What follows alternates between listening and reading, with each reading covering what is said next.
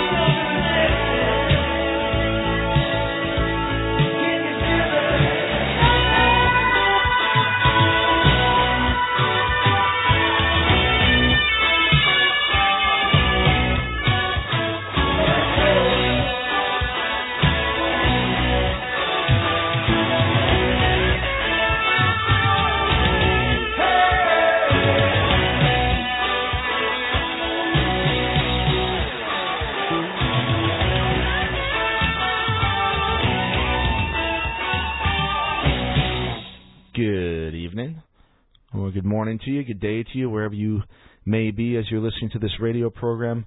This is Radio Orbit, and my name is Mike Hagan.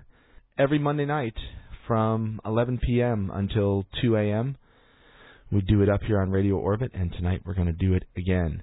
It's the 20th of February, 2006. So glad you're listening tonight. And what are we going to do tonight? Let's see. Uh, well, I better say thanks real fast to Joanna Harcourt Smith for a wonderful program last week, and to Kent Stedman, my friend and uh, compadre. Thanks to both of them for being on the program. It was a wonderful show, and it's up on the archives right now. If you're interested in going to listen to that, if you missed it, or if you think a friend might want to hear it or something like that, it's up there on the archives. You can go over to uh, just hop on the web and go over to Mike Hagan, M I K E H A G A N dot com, and uh, click on the archives page, and you can just download last week's show and the week before that, or the week before that, or the week before that. I could say that for quite a while. There are many weeks before that, and all of them are available for download or for stream on the web, and I hope you take advantage of that and enjoy them while they last, all right? Okay, uh, let's see. Yeah, Joanna, we'll talk more about uh, Future Primitive, my project with Joanna, uh, in the future, but it was fun to talk with her on the air and talk a little bit about what's happening in her life and some of the things that we're thinking about doing in the future here. Also, a thank you to Lotigi for the music last week. Great stuff, and it fit in with the program wonderfully. So, all right, tonight we are going to take a break from the norm. Not going to do an interview tonight. Just going to do the show myself and uh, talk a little bit about some news and some things that are on my mind. Lots of great stuff in the news, and we haven't we haven't spent a whole lot of time on that over the last few weeks. So there's lots of cool things in the news that we'll talk about. Uh, might open the phone lines a little bit later, see if anybody out there has anything to talk about, anything to say. Just catch up a little bit tonight, play some great music. We're gonna mix it up a little bit tonight, play a collection of uh, some recent artists that have been featured on the program. Always loved the uh, the music section of the show, or the music component of the show, maybe I should say. And the last few weeks we've had some great stuff, and I've got a whole bunch of new stuff too that's sort of in the uh, inbox on email or whatever. But uh, anyway, lots of good new music that'll be coming to you soon. And tonight we're going to play some of the stuff that we've played over the last few weeks. Okay. All right. Uh, as far as the music, if you go on the web, we are very close. I'm not sure if Larry has it done or not, but we're pretty close. I, I should have looked today, um, and I will uh, when I get logged on here a little bit later. But anyway, on the website, the music archives page should be, if it's not up, it's almost ready. And all of the artists that we've had on the program over the last oh few months since we've been doing primarily independent music will be up there, and there'll be songs and websites and downloads and lots of different stuff for all of the artists that are uh, being featured on the program and ones that have been on here in the past, and then uh, the ones that we have in the future will all will also be included there. So, uh, so take a look over at the music page on the website when you get a chance. That's at mikehagan.com, and all this stuff. Uh, if it's not available now, it will be available really soon. Okay.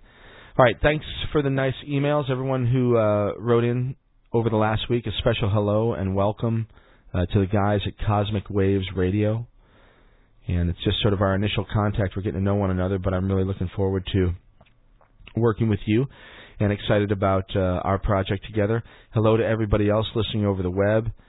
Uh, I got a few emails over the last week about podcasting, and uh, I'm glad to hear that it's working and some people are actually using it. So, yeah, the podcast is up and running, and if you're interested in having the most recent installment of Radio Orbit just sort of magically appearing on your iPod or in your iTunes mailbox or uh, uh, through some other RSS magic, well, just uh, go over to Radio Orbit and click on the podcast link, and you can set it up. So that's the way it happens. And people are starting to use that, so I'm glad about it because it's really cool. I'd set it up myself on my computer just to make sure that it worked. And, um, you know, i I'd never done it before, and I've got like uh uh no real desire to hear my own voice. You know, I sort of do the show and then I don't know, forget about them kind of. But it, was pretty cool to load that podcast and see how the most recent show just automatically started to download and then I began to listen to it and it was kind of cool. So anyway, all that stuff on the web at mikehagan.com. Um let me hear from you if you're using that or anything else. If you're interested in uh, the program, if you have comments or questions or concerns, any of that stuff, make sure you send me an email or give me a call here at the station. Uh, my email address while we're at it is Orbit Radio, O R B I T R A D I O, at AOL dot com. And the website is, of course, www.mikehagan.com. And if you want to reach me in the studio here, the number is 573 874 5676. When we go to a break, you're welcome to call on that uh, on that line. And the number uh, for call-ins, which we'll probably do in a little while here, is area code five seven three four four three eight two five five. All right, that's five seven three four four three eight two five five. When we open the phone lines, that'll be the number. Uh, that'll be the number to call. All right.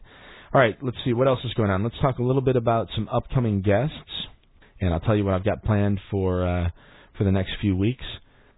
Of course, tonight uh, we're going to take a night off and just open the phones and talk about news and whatever else is on your mind. Next week, Neil Hague. Uh, he's an amazing artist, and he's also a talented writer, an illustrator, and in fact, uh, the illustrator for an interesting author whose name is David Icke. Some of you listeners may be familiar with David. Anyway, uh, Neil Hague is the illustrator for many of David Icke's books, and he's a real interesting fellow. And we'll be talking to him live from his home in uh, uh, in the United Kingdom. That's next Monday. And let's see what else. Uh, the following week, on the sixth of March, Richard Sauder. Uh, for those of you who are unfamiliar, Richard Sauder is one of the experts on the planet when it comes to knowledge about underground facilities, underground bases, and uh, the way that uh, underground bases and underground facilities are actually manufactured. And this may sound like a stretch, uh, or it may just be something that you're unfamiliar with. But you know, it's interesting. On this program, uh, we talk quite a bit about what's happening in the stars and in the skies above our heads, but we rarely talk about what's happening beneath the earth underneath our feet. And we're going to talk about that with uh, with Richard Sauder in a couple of weeks. And trust me, it will be a fascinating conversation. It's amazing. Uh, it's sort of the same exact phenomenon, actually, as I think about it. There are many, many things that are happening above our heads that we are unfamiliar with or that we do not perceive, although they happen uh, all the time. And uh, in the same fashion, there are many, many things that happen underneath the ground uh, that we are unaware of, that we do not perceive, that are happening all the time as well. Uh, so, anyway, Richard Sauder coming up in a couple weeks. We'll talk with him about underground bases. And uh, let's see, John Major Jenkins. I'm thinking that John will be back on the 13th of March. That's what I'm shooting for. It may or may not work out. I haven't quite got confirmed uh, from John yet, but I hope that we'll be able to come back on the air with John Major Jenkins real soon. There were a lot of people that uh, would like to hear more from him. Michael Tsarion, speaking of people coming back on the air, uh, Michael Tsarion returns on March 20th, and we're going to be talking about the Celtic origins of civilization, the Irish origins of civilization. And that'll be on the equinox, actually, a very fitting program to have Michael uh, back on the air. That's March 20th, Michael Tsarion. Of course, we've got Stephen Buhner, Dennis McKenna, Richard Glen Boire, all these guys coming up. We're going to do a show with T. Peter Park in uh, in April. He is a, a Fortean expert on H.P. Lovecraft and uh, we'll probably talk a lot about Charlie Fort, uh, uh, Charles Hoy Fort as well. Charlie Fort, uh, Charlie Fort uh, was an amazing and interesting man, and uh, T. Peter Park will have a lot to say about Charles Fort as well when we talk about H.P. Lovecraft, and that'll be in April. Lots of other things coming up. Got a lot of interesting folks in the wing, and we'll just keep bringing it to you as long as we can. All right. All right. This is Mike, and uh, you are listening to Radio Orbit. Let's take care of a little bit of business here, and then we'll come back and play some music. I think. Got to do space weather for sure. Lots of news and lots of great music tonight. So stick around, and I'll talk to you in just a few minutes. Okay. This is Mike, and you are listening to Radio Orbit. Let's play a little bit of music here. Start things off with my good friend Eskimo. Wonderful stuff was featured on with John Major Jenkins just a couple weeks ago, as a matter of fact. This one is called Rain 320. We'll be back in just a few minutes. This is Mike, and you're listening to Radio Orbit.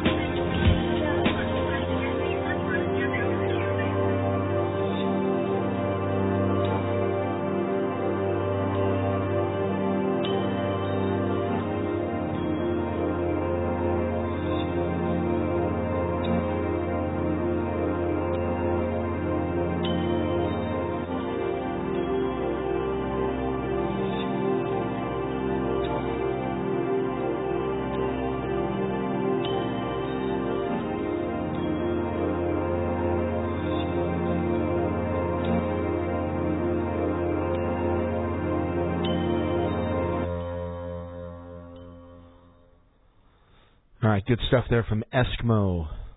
Um, this is Mike Hagan. You're listening to Radio Orbit, and it is uh, just about 11:26 on the 20th of February 2006. And before we get along with the program, I want to mention one other thing. Before, when we were talking about upcoming guests, I neglected to mention something, and I don't know if he's going to be a guest or not, but I got the most amazing thing in the mail a couple of weeks ago. And it was a, a folder with about a hundred and some odd pieces of paper in it, all typed on a typewriter, and included clippings from newspaper articles and uh, pictures that had been pasted to certain pages, and just a an amazing thing actually that I got in the mail, and it came from a gentleman whose name is Michael Means. And I don't know a whole lot about Michael. I spoke to him one time on the telephone a couple of months ago, and we had an interesting conversation, and it centered around Franz Kafka, the amazing writer. And Michael Means has put together this amazing body of work uh, that uh, uh, basically is an analysis of of the works and writings of Franz Kafka. And the actual title of the piece, if there is one, is called, and get this, An Eschatological Cosmology Implicit in the Works and Writings of Franz Kafka. And it is fascinating stuff, and I'm just now uh, getting my hands around it and have yet to get my mind around it, but I'm working on it, and I'm going to uh, talk further with Michael, and maybe we'll find a way to get him on the program here and talk a little bit about this because it's just a, another absolutely fascinating uh, thread that somehow worked its way over here to orbit. So, anyway, Michael Means, thanks for the amazing work, and I hope we have a chance to talk in the future here. Okay. All right, it is uh, as I said, just about 11:30. Let's do space weather, but before we do that, um, I'm just going to sort of open the phone lines now, and uh, we'll just sort of mix it up. I'll do space weather in the meantime. But if anybody wants to call uh, from here on out, the uh, number five seven three four four three eight two five five. That's five seven three eight seven four. No, it's not. Five seven three four four three eight two five five. Uh, give me a buzz, and uh, we can chat it up a little bit, okay? All right, space weather, quiet sun. The sun is still uh, quiet and has not been a lot of activity for the last few weeks. Not a lot of sunspots. If you look at the uh, imagery from the satellites, you'll see it's just a pretty much a blank orange disk up there, and uh, sunspots usually show up as dark spots. And right now it's uh, very clear, and the sun is very quiet. And uh, that can change at any moment. So we just keep watching and thank the sun for rising every day and giving us warmth and uh, and light. And you know the sun really doesn't rise every day. By the way, that's just sort of a metaphor. What happens is the Earth spins around and uh, creates the illusion, of course, of the sun rising and falling. Uh, let's see.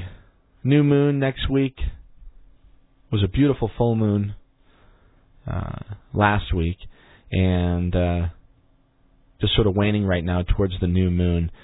So let's grab a phone call here real fast, and we'll come back and finish up space weather in just a minute. Good evening. You're on Radio Orbit. Who's this? Hi, this is Barry White. Hey, Barry. How are you? I was talking to you earlier this week. Uh, Interesting that you called. it.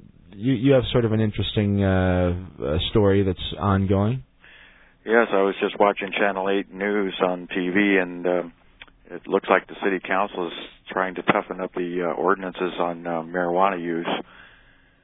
Yeah, after it was passed by voters, uh, I guess I guess the the voters uh, say is not that important. I mean, we pass we pass an ordinance or whatever. It obviously passed with flying colors, and then as soon as it passes, it it, it begins to get modified and manipulated. Um, I don't know that much about it, but uh, uh, maybe we could. Uh, why don't we talk real quickly about your uh, who you are and your situation and why you're even interested in this stuff?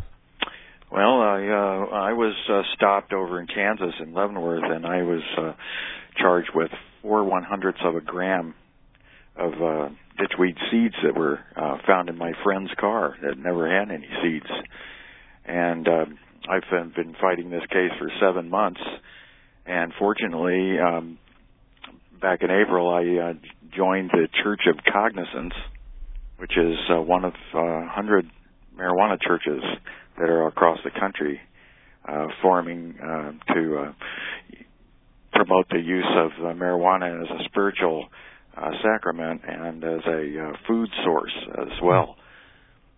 It's and and there are over a hundred of these churches. You said? Oh yes, there's a uh, uh, marijuana uh, can, uh, cannabis marijuana uh, marijuana initiative uh, that's uh, starting out in California, and uh, it's called the UCM.org, United Cannabis Ministries, as a site that you can go to to uh, find out more about what they're doing, and, and uh, brave enough to do it with the medical marijuana out in California.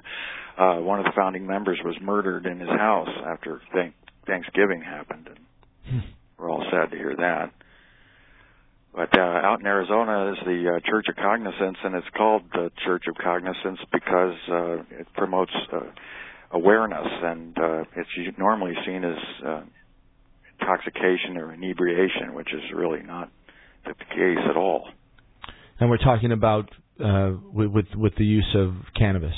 Yes, and uh, spiritually, um, and through 5,000 years of uh, history, as promoted by the Avestas and uh, the Shinto religion and Zoroastrians and the Sufis, uh, have used this as a food source um, throughout history, and it's one of the uh, most uh, nutritious substances that uh, on on the earth, uh, and uh, they make it by pounding the seeds and the and the leaves together, and it forms a uh, golden liquid called Haoma.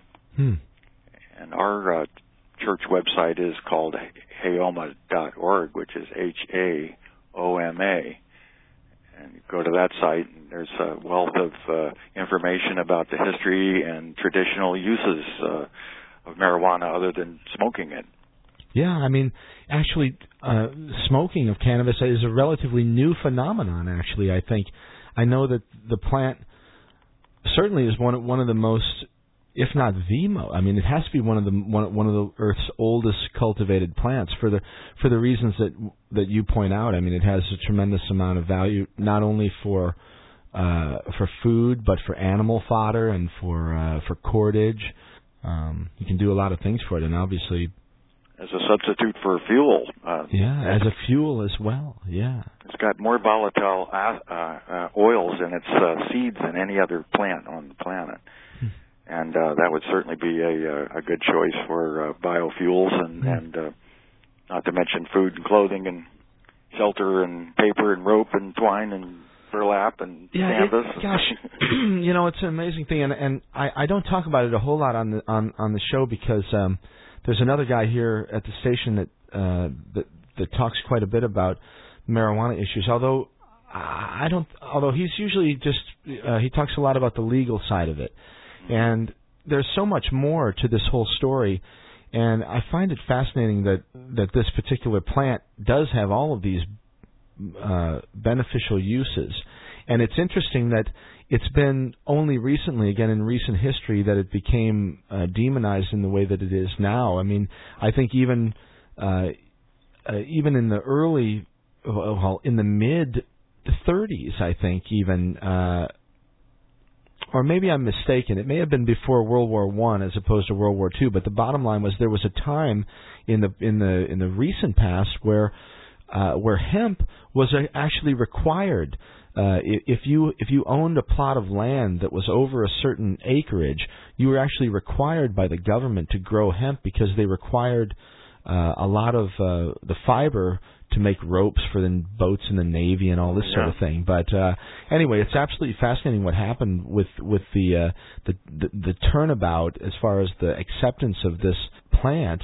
Well, that was uh, like the uh, Hemp for Victory movie that the government produced, right, urging the right. farmers to grow it. And North Hempstead and Yeah, uh, yeah. lots of cities were named after hemp, and uh, it, twine and burlap and, and canvas are still made from hemp, and Mm. the parchment paper that the Constitution was printed on was made from hemp.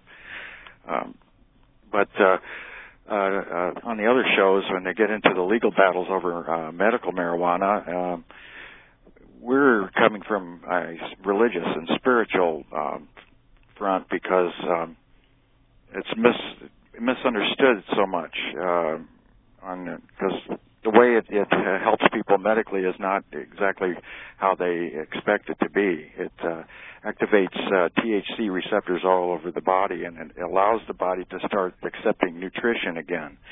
Diseases such as AIDS or cancer are necessarily a uh, seen as a uh, nutrition blocker Hmm.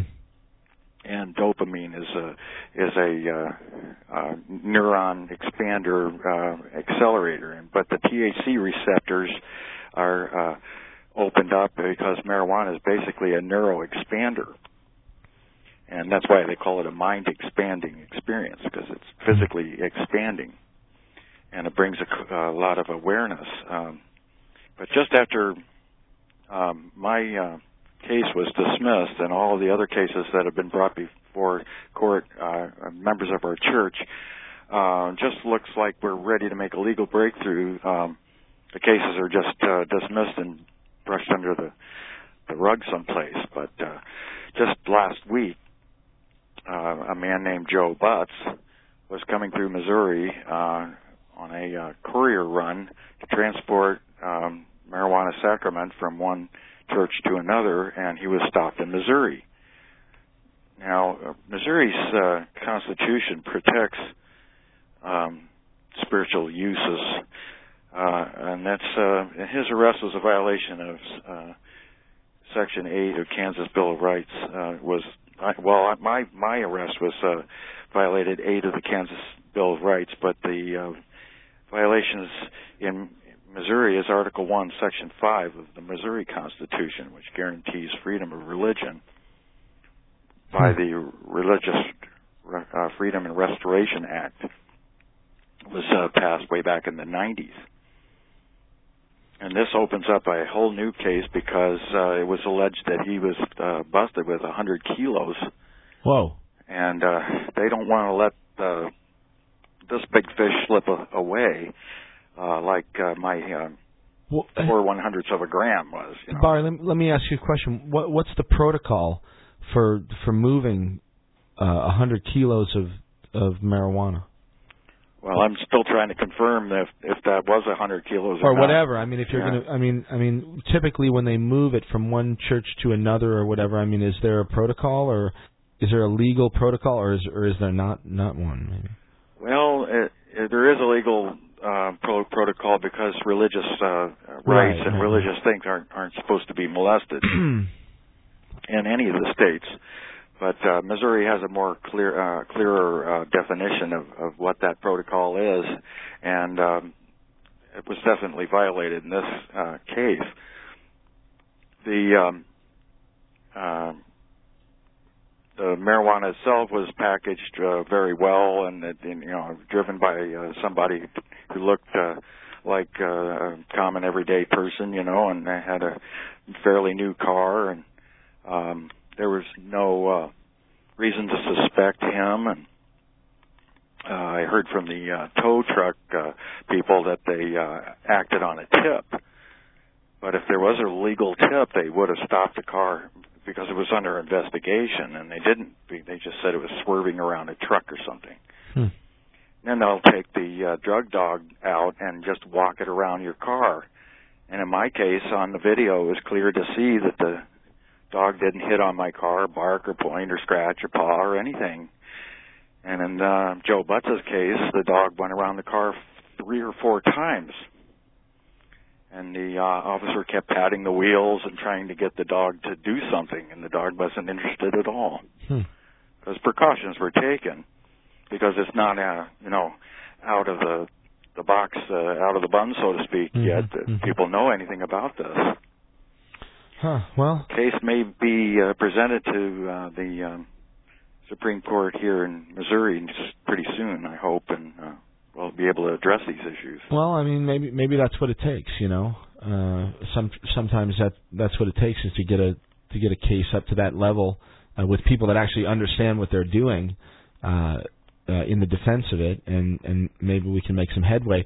You know, the question that that always comes to mind is why why why is it such a big deal? I mean, uh, and I and, and that's a question that I that I that I put to you. I mean, what is such the big deal about marijuana? I mean, it is. Look, we all know the propaganda, uh, whatever. Okay, but the fact of the matter is, the stuff is no more dangerous than uh, than many many other things that are out there. Uh, in fact, it has many beneficial uses. Uh, some of which you point out, and it also has beneficial uses, uh, perhaps for the individual uh, from a spiritual uh, point of view, or or and and I mean I'm willing to say just from a relaxation point of view. If somebody wants to uh, to to kick back and twist a bomber, it's fine with me as far as I'm concerned. Uh, and if, uh, however you want to utilize it, I just don't get it. Uh, maybe you could shed some light on this. Why is this substance a natural? It's not synthesized. It's not, uh, you know, made in a laboratory. It's a it's a it's a plant that grows from the Mother Earth. What is the problem? Well, they say if you eat eight raw potatoes, it's toxic enough to kill you, and they've never been able to prove that uh, marijuana is a is a threat to the public safety or actually it promotes health. And um, Joe Butts was actually doing people a favor uh, by uh, taking on this sacrifice to uh, get marijuana to people who are dying and uh, people who are uh, are ill and and need it, and it's been proven so, and they believe in it, and it's something real and tangible that gives them uh, solace and succor, and and they they can they should be allowed to pursue it. Uh, and not Thomas, only that, Thomas you, Jefferson said that doesn't mean no injury for my neighbor to say there are 20 gods or no God. But we have a religion, and we have to prove that we have a religion. You know, that's the that's the other thing on the line. You know, whose religion gets to be lawful and whose religion mm-hmm. are deemed unlawful. Yeah, yeah. Well, I tell you what, I wish you the best of luck. What, what, Hey, Mike, uh, can I insert for a minute? Yeah, who's this? Yeah, this is Carolyn Matthews. Oh, hi, I'm Carolyn. assisting on the case. How are you? Uh, I'm a, a local attorney, and if people want to call with inquiries or if they want to help, um, my number is four four three five nine eight five. And um, we don't really know how soon this might get appealed, but uh, we're in the early stages of, uh, uh, you know, beginning the case. It just started uh, this past week uh, in uh, Franklin County near St. Louis. And uh, there are a lot of ramifications with this because it also uh, overlaps from religious use of marijuana to medical use of marijuana because some of these uh, courier deliveries are to go to wellness centers for people who are sick or dying or you know are using the nutritional therapy um, as well as for religious purposes. Hmm. So it's really of interest to a wide spectrum of the public, I would say, because the medical marijuana is getting a lot more acceptance than it used to. Yeah, and it's interesting that uh, even you know Barry uh, mentioned California as sort of a starting place for all this thing, and it's really interesting what the federal government uh, is, is is involved in doing with regard to states. In other words, there have been a number of cases now where states actually uh, get a little bit more liberal with regard uh, to cannabis, but then the feds try to step in and actually uh, n- negate uh, the will of the people in those cases as well. Yes, and I, I think this um, really relates a lot to the work that uh, people like Dan Viets on uh, KOPN show tomorrow night Mhm. um, have been doing to compile uh, the evidence that is really quite overwhelming from research that's been done for many decades, including reports that go back as far as like Nixon's uh, administration. Uh, many reports have shown that marijuana is either not dangerous at all or so of so little danger as to be, like Marie pointed out, less dangerous than some foods. And uh, there's been no reported death from marijuana, and the many of the myths about it have been proven untrue, Mhm. especially in a, in a whole series of experiments in in um, Canada, some some recent ones even, that show that it is not quote unquote the gateway drug. Yeah. The only thing that usually leads to other things is tobacco. Hmm, that most people who go to hard drugs have tried tobacco before that, but Yeah. not necessarily pot, you know. Hmm. but anyway, uh, I wanted to be sure that you got the website. Did you give that yet, Barry? Yeah, let's give that out one more time, Barry, and then uh, Carolyn, you can give out your phone number one more okay, time too. Thanks. Okay. Uh, the Haoma site is h a o m a dot org. You Right. can join the church at iomm dot info. iomm dot info. Uh, you can find out about all of the seven cases that have been brought before courts uh, at haoma.us, and um, uh, there's always new breaking news on that uh, site to uh, uh, get you interested in the legal other legal aspects that haven't been looked at by the public at all. Ca- Carolyn and I were discussing the case tonight when your show came on, so we had to be first in line to call you up. right. All right. And as always, uh, many of the wonderful efforts to change the laws in this country in, in ways that will really protect uh, minorities as well as the majority, in my view, I think our, our rights are all linked up, and if we don't take care of the minorities, it ends up hurting everyone. Um, and many, most of these causes, or many of them anyway, are struggling for funds, as is this one. So Mm. we welcome donations as well as any ideas of referrals of organizations that might want to sign on for amicus briefs in the future, or any kinds of help, ranging from the very small up to the large, um, is is appreciated and uh, welcome to call at my office number four four three five nine eight five and uh, that's Carolyn Matthews, and I appreciate anyone's call. Um, and hope that people will spread the word about this because uh, there are a lot of ramifications, and I think it goes along also with uh, hoping that people will take an active involvement in, in politics at all levels and in expressing their views to their politicians because uh, many politicians are scared to stick their neck out on things, but if they realized how much, uh, what a large percentage of the public really does want liberalization of these laws, um, I think they might be a little more willing to put their foot out there. Our church isn't so interested in changing laws, but to obtain protection under the existing laws that are provided by for our Constitution, our protection of uh, religious freedoms in our country, which is was what it was founded on in the first place. Yes. Mm. So but the problem is those- our our recent judges and our recent Supreme Court have been whittling away at these basic rights. So uh, keep keep a vigilance on on these things. Our liberties are too precious to let them fade away. And uh, thank you very much for letting us go on the air. Well, you're welcome, and thanks for sharing your story. I wish you guys the best of luck. And you know, you, you're absolutely right. And and and history tells us, you know, we're told that our rights are inherent, and uh, you know, we grow up with this idea that we all have these rights. But it turns out that that's really not the case. It turns out that you have to fight for them, Mhm. and uh, and if you're not willing to fight for them, they're not uh, handed up very easily. And you can ask the women's movement about that. You can ask the Native American peoples about that. Mhm. Uh, you can ask a lot of you know people talk about social justice. Well, there is none, uh, quite frankly, and Except for people, what people stand up and, and that's exactly that's exactly Uh-huh. right what you fight for. So I wish you guys the best of luck, and uh, um, and uh, we'll see where it goes. Okay, we'll we'll follow up at uh, follow up on it in the future. Okay. Thank Okay, you. Have a good evening. All right. Take care of yourself, guys. Good night. All right. Good night. All right. Uh, thanks to Barry and Carolyn, and you know, uh, it's interesting the the idea about um, marijuana, and I'm not sure if I've ever talked about this on the air uh, ever before, but you know, my position on the whole thing, or or what I think is going on. And one of the things that doesn't really get talked about much from either side of the debate, either the either the the uh, the pro marijuana people or the people that want to keep it uh, illegal is and Barry and I spoke about this a little bit uh, when we first talked a couple of weeks ago, but it's the fact that marijuana or cannabis really does change people. Regular use of cannabis really does change people. And the way that it changes them is in a manner that is not quite friendly to the values that are promoted by industrial consumer capitalism. Uh, it's simple. Uh, the values that it promotes are uh, more of a laid back, family style, erotic lifestyle, maybe. Uh, it promotes sharing, conversation, introspection, uh, questioning. It breaks down barriers between people. And uh, the maintaining of barriers between pe- uh, between people is one of the uh, one of the primary roles of government.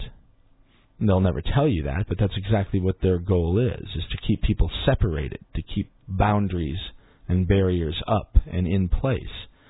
And uh, marijuana is a boundary dissolving substance, and it changes people. And I think that this is this is fully in the minds of the suppressor. I think they know full well that that's exactly what would happen with, uh, and that's why uh, the legalization of marijuana would be a very big deal in my opinion. I don't think it's a small deal. I think it would be a very big deal because I think it will end up actually transforming society.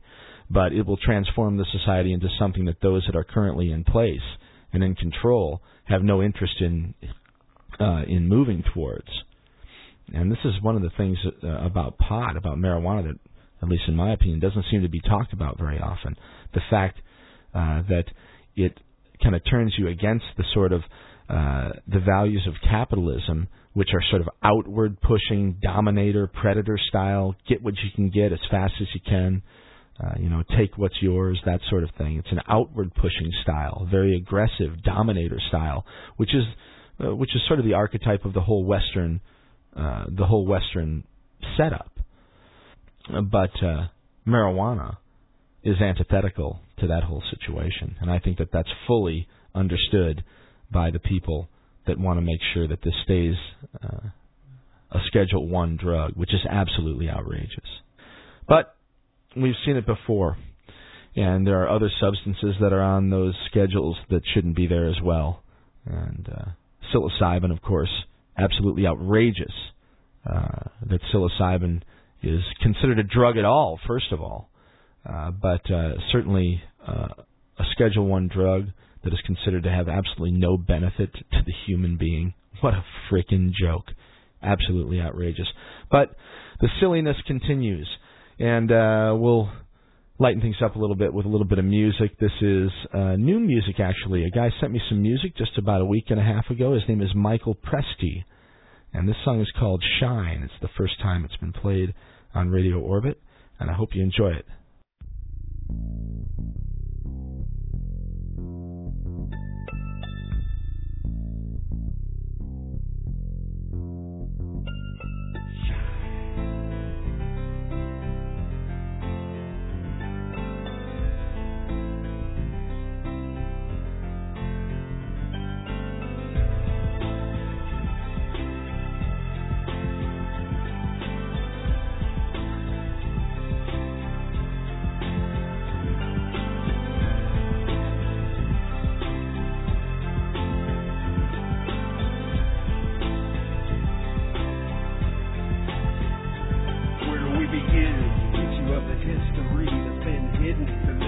From the first books written, your mind is now a prison. Are you awake? Don't be the last one to get it. With cosmic equivalence soul learns temperance. Home is where the light is, so why try to fight it? We all must live inside it, so go ahead and write it. Truth becomes a weapon when you start to shine it. There's a war for your soul, and it starts in the mind darkness in linear time? Are you a child of the heart or a child of the mind? Duality is just a formality. Everything is one when you shine like the sun. No gravity is ever gonna hold you down. You gotta be lost if you wanna be found. The sun will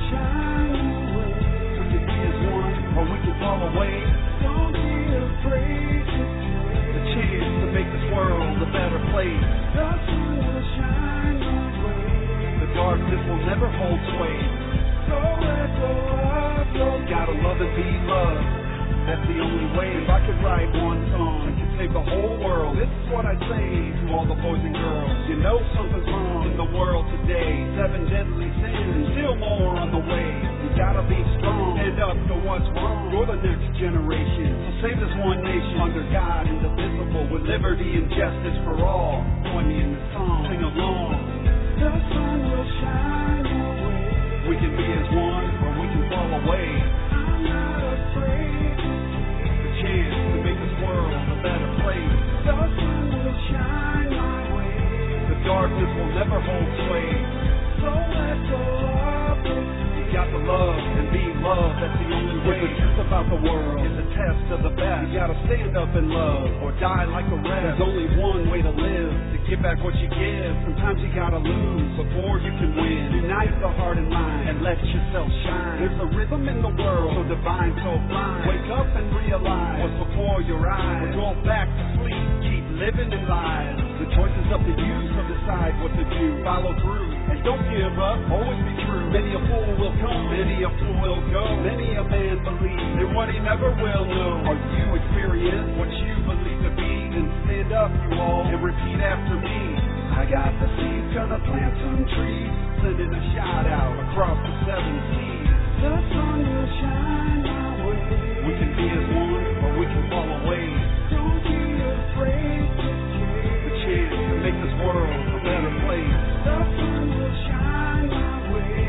darkness will never hold sway. So let go of the to love and be love. That's the only way. The sun will shine my way. We can be as one, or we can fall away. Don't be afraid to take the chance to make this world a better place. The sun will shine my way. The darkness will never hold sway. So let go of the You gotta love and be loved. That's the only way.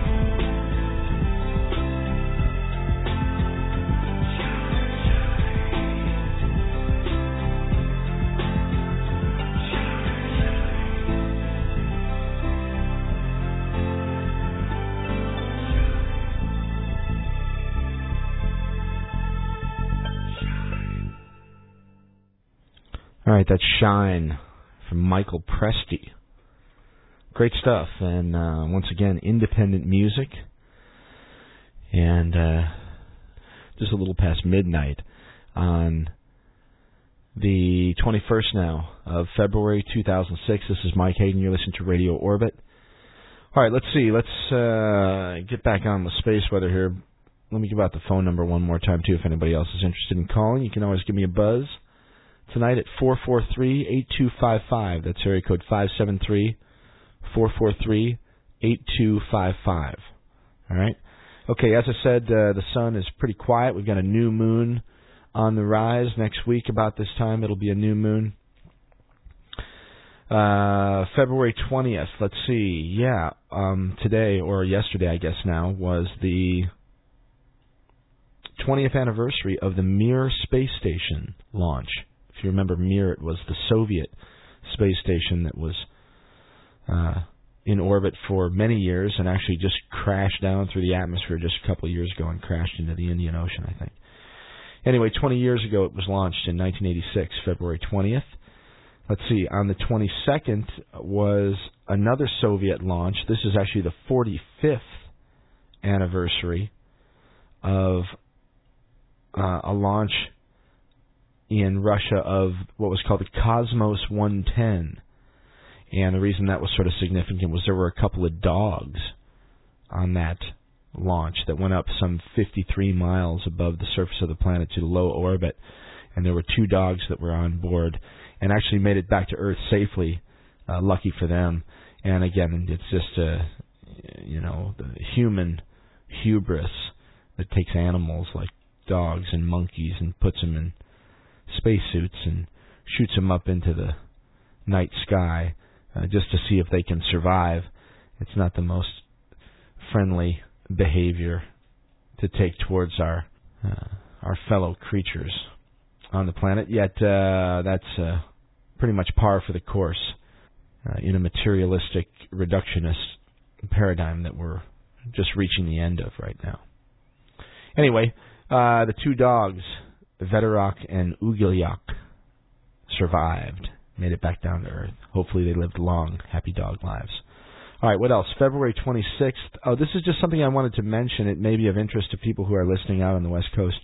Uh, February 26th is a public event in Moffett, California, Moffett Field, California, that is uh, a discussion about Europa and uh, the conference is called Europa: Life Beneath the Ice, and it's uh, addressing questions about Europa, one of the moons of Jupiter, that is uh, a strong candidate for extraterrestrial life. It's pretty much uh, uh, believed now in scientific circles, astrophysical circles, that that there's liquid water on Europa and that it exists underneath a large covering of ice that sort of covers the moon. But the speculation is that the the moon generates internal heat and that it's ice on the outside and uh, the core of the planet or of the uh, the moon on the inside, and then in between is like this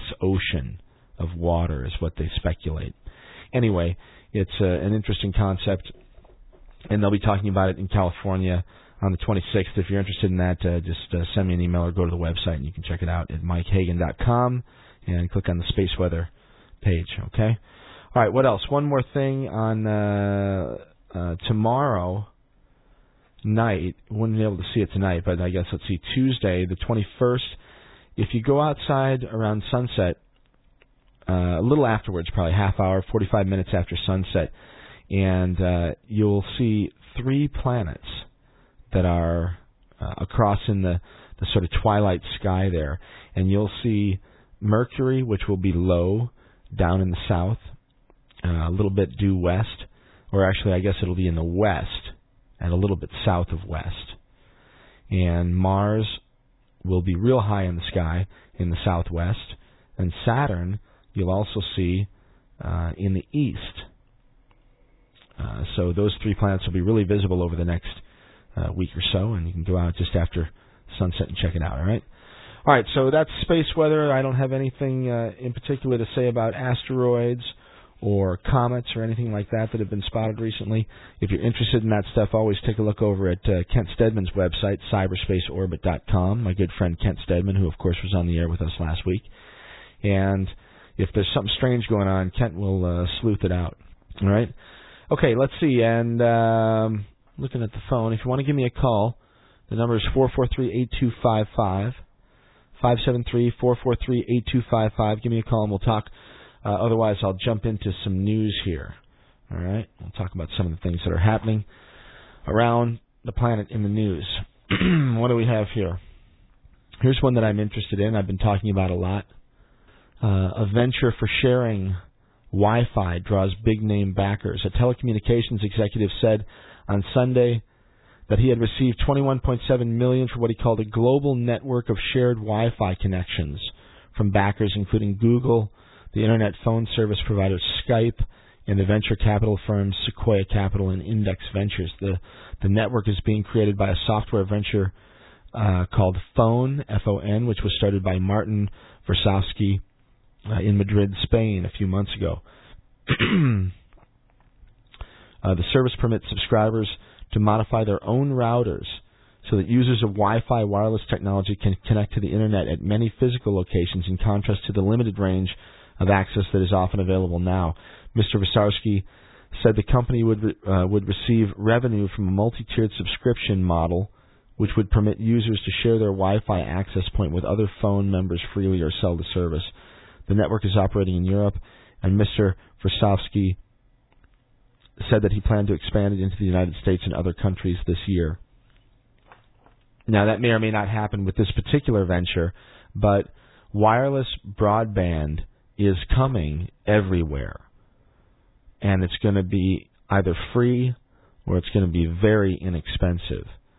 And it is uh, a wonderful thing. And I encourage it. And this town that we live in here, that we broadcast from, and uh, I actually don't live in Columbia, I live in Rocheport. Uh, but the city of Columbia, if there isn't a politician that is uh, that is running on this particular platform to bring uh, wireless broadband to Columbia and make it available for all of the citizens here in this in, in this community, well, then uh, then somebody should be running on that platform. You know, if you want to get elected to something, run on that platform. Okay, you want a way to get students to vote, run on that platform and make pot legal for Christ's sake. All right, you want students to vote, do those things, and uh, and you're guaranteed a victory. All right, there's a tip from your radio guru. All right, what else do we have here? NASA. And University of New Hampshire scientists uncover lost Maya ruins. This is one that I'm interested, of course. Um, listen to this: remains of the ancient Maya culture, mysteriously destroyed at the height of its reign in the ninth century, have been hidden in the rainforests of Central America for more than a thousand years. Now NASA and the University of New Hampshire scientists are using spacecraft and aircraft-based uh, remote sensing technology to uncover those ruins using the chemical signature of the civilization's ancient building materials. NASA archaeologist Tom Sever and scientist Dan Irwin, both from NASA's Marshall Space Flight Center in Huntsville, Alabama, are teaming with William Saturno, an archaeologist at the University of New Hampshire, to locate the ruins of the ancient culture. From the air, everything but the tops of very few surviving pyramids are hidden by the tree canopy, said Sever, widely recognized for two decades as a pioneer in the use of aerospace remote sensing uh, for archaeology. On the on the ground, the 60 to 100 foot trees and dense undergrowth can obscure objects as close as 10 feet away. Explorers can stumble right through an ancient city that once housed thousands and never even realize it. Now, there's a, a lot more to that story. You can get it on the web. Just go over to my website and click on the news page. Uh, that's at mikehagan.com, M-I-K-E-H-A-G-A-N dot com. Uh, but the way they do this is the the um, the stones that the Maya used to build these fantastic cities and citadels of theirs were uh, primarily limestone, if I remember correctly, and uh, lime uh, has a particular effect on the uh, on the botany of the area, the plants that live in proximity to these uh, to these large sources of lime uh, end up uh, displaying a different characteristic and in fact a different color. And so from uh, from above, if you know what to look for, you can actually just pinpoint them apparently. And uh, we'll have to see what else they come up with it's a little disturbing to know that NASA's behind it because if anyone will screw it up, they will. But uh, it's interesting that this is what's happening right now, and that the uh, remote sensing is being used uh, to locate some of these ancient civilizations. Uh, the question is, what will they do once they locate them? I'm sure they have their own ideas about those uh, uh, discoveries as well. But anyway, interesting stuff nonetheless. All right, uh, what else do we have to talk about here? One more time the phone, uh, five seven three four four three eight two five five. Give me a call if you're listening. You have any questions or you want to talk about anything? Five seven three four four three talk. Let's see. Here's one here. Space elevator tether climbs a mile high. The Liftport Group has built a cable for a space elevator stretching a mile into the sky and tethered on balloons, enabling robots to scramble up and down the line. To make the cable, researchers sandwiched three carbon fiber composite strings between four sheets of fiberglass tape, creating a one mile long cable about five centimeters wide and no thicker than about six sheets of paper. The aim is to produce a functioning space elevator by 2018. Hmm. With a ribbon built from ultra strong carbon nanotube composites to have solar powered lifters carry hundreds of tons of cargo into space once a week, 50 times a year. Hmm, I guess they get two weeks off for something.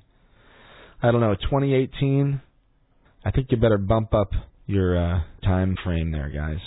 I have a feeling that by 2018, your space elevator is not going to be as relevant as it might seem today.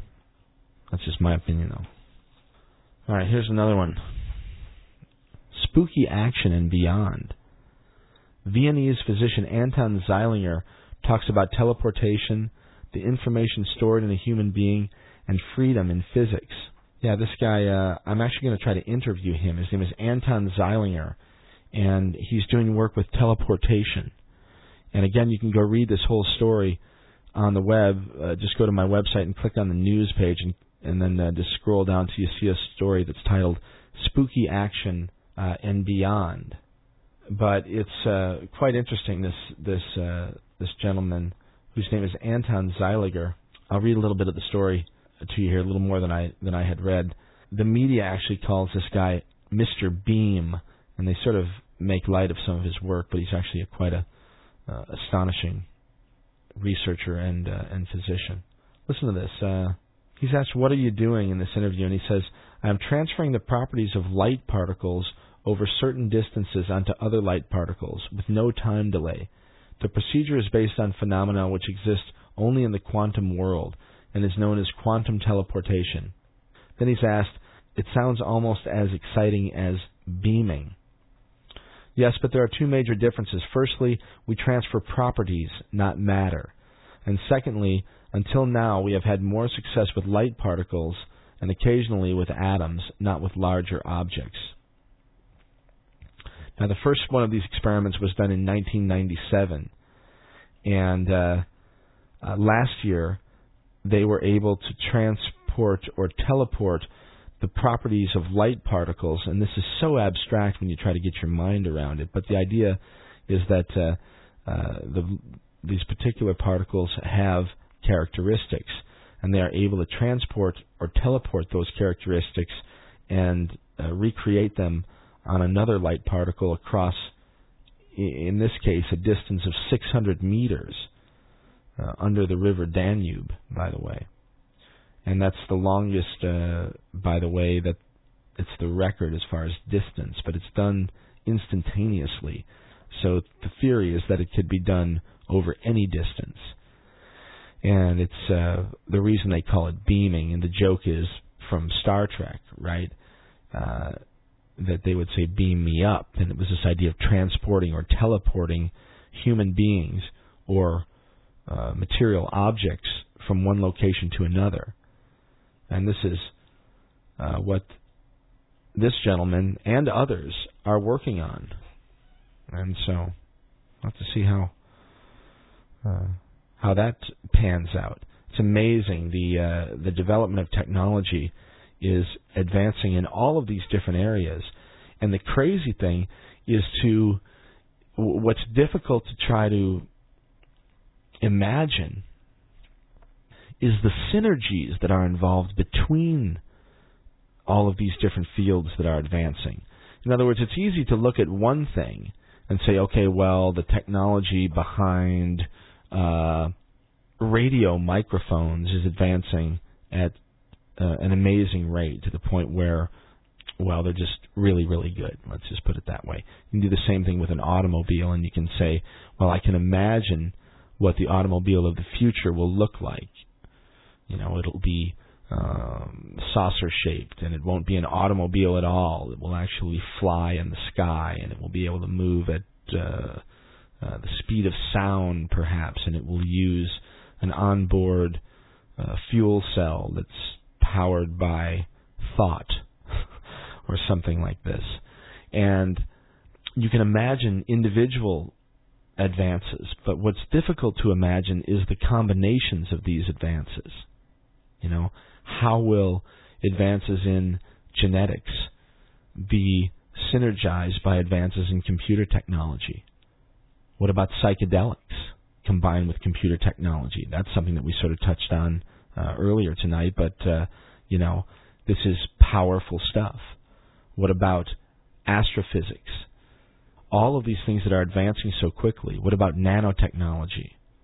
The synergies between them are difficult to imagine, much less model. And so things are coming that will probably be earth shattering and probably astonishing and probably appalling at the same time. We're going to see all kinds of things that are going to be happening. And they're coming. And they're coming not in 2018 like the space elevator. They're coming very, very soon. And in fact, in many cases, they're here. It's just a matter of recognizing them. So, just uh, have an open mind and be ready to accept lots of strangeness, high strangeness, as it's uh, called in some circles. All right, what is it? It is uh, close enough to the bottom of the hour. Let's take a break here, play a little bit of music. We'll come back and talk some more, okay? All right, this is Mike Hagan, and you're listening to Radio Orbit. This is a song called Snow. It's written and performed by my friend Enrique, and it's off his album Enola Gay, and he goes by the performing name of Leak. So this is Snow from Leak on Radio Orbit. Check it out.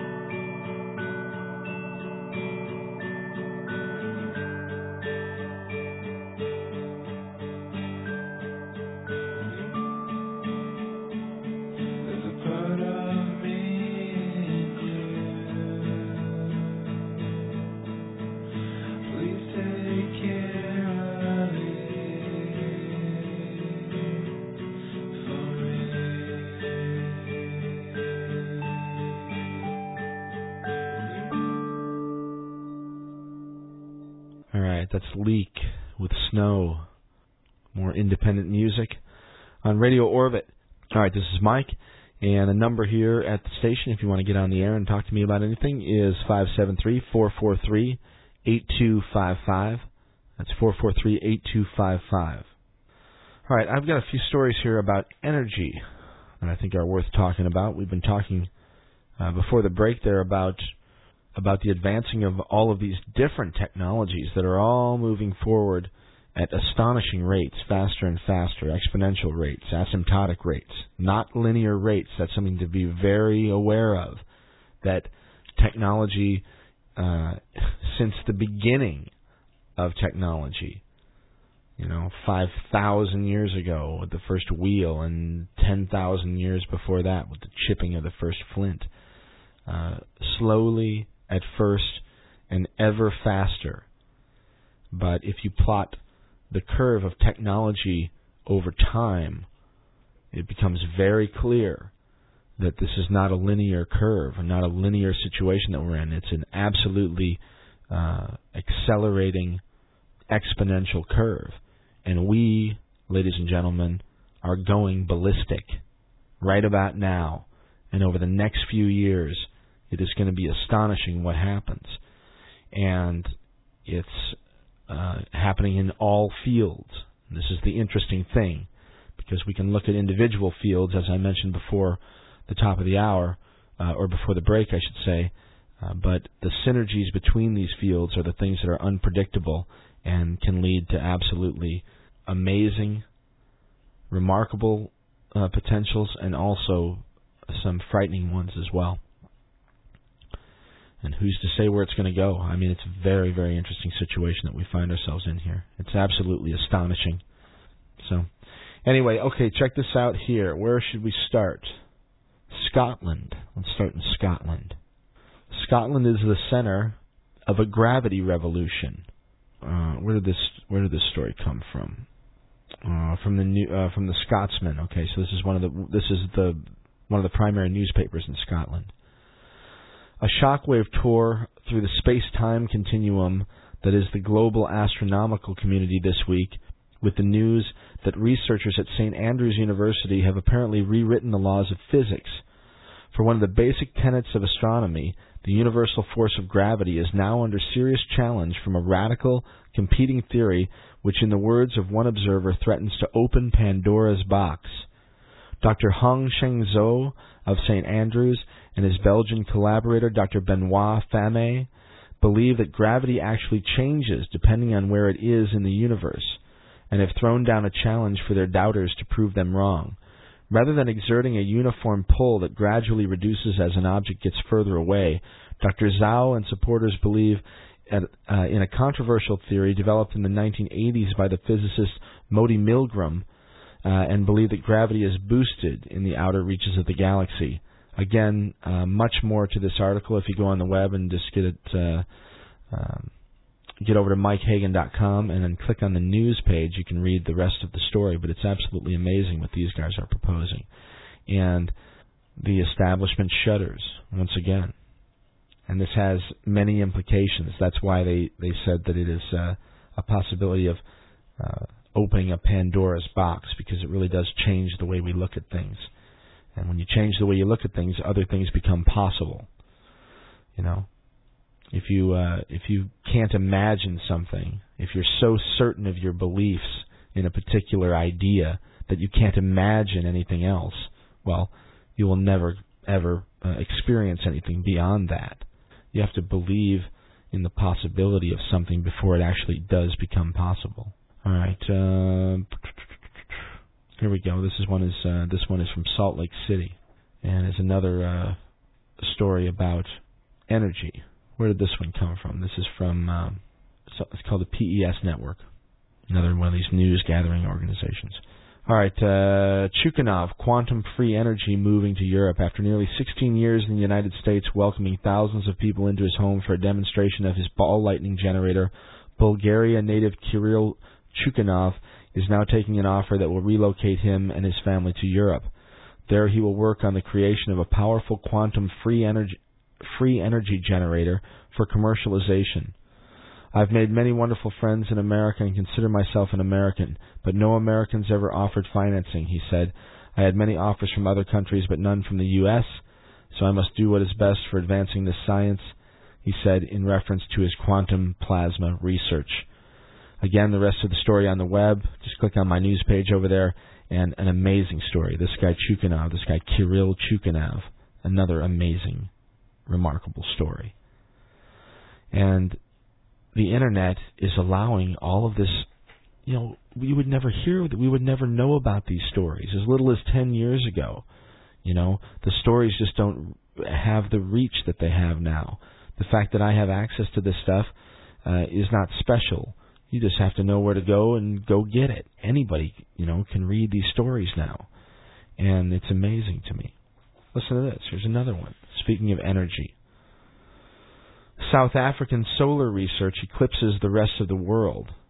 There's a common theme here, too. And uh, the United States of America, as advanced as we're supposed to be, uh, is running these people out of town. And I don't hear many of the stories about wonderful advances that are happening in science in our country. And it has nothing to do with skill level of the scientists. It has to do with the culture that the scientists are brought into.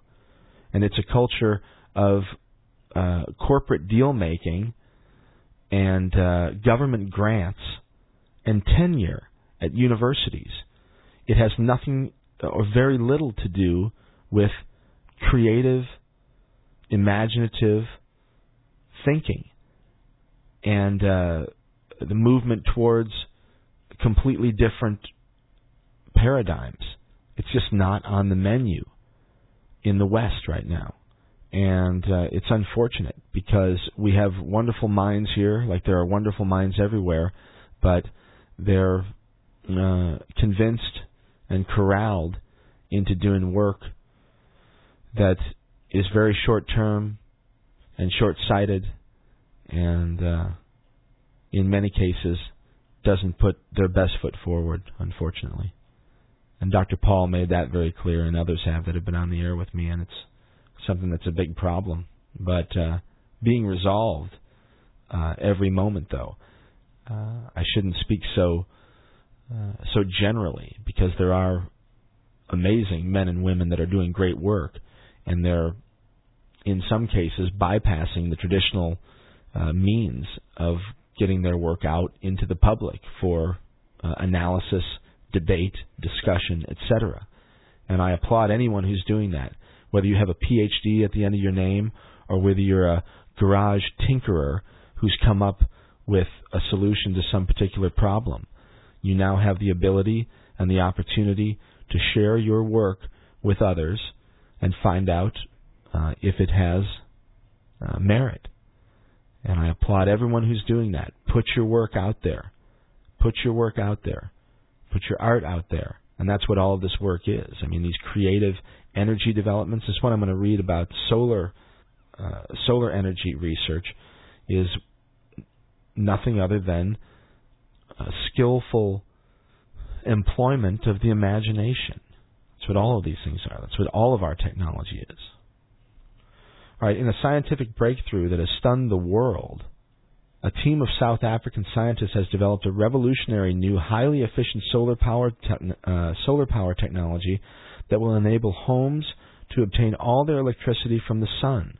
The unique South African developed solar panels will make it possible for houses to become completely self-sufficient for energy supplies. The new technology should be available in South Africa within a year, and through a special converter, energy can be fed directly into the wiring of existing homes. New powerful storage units will allow energy storage to meet demands even in winter. The panels are so efficient they can operate through a Cape Town winter. While direct sunlight is ideal for high energy generation, other daytime light also generates energy via the panels.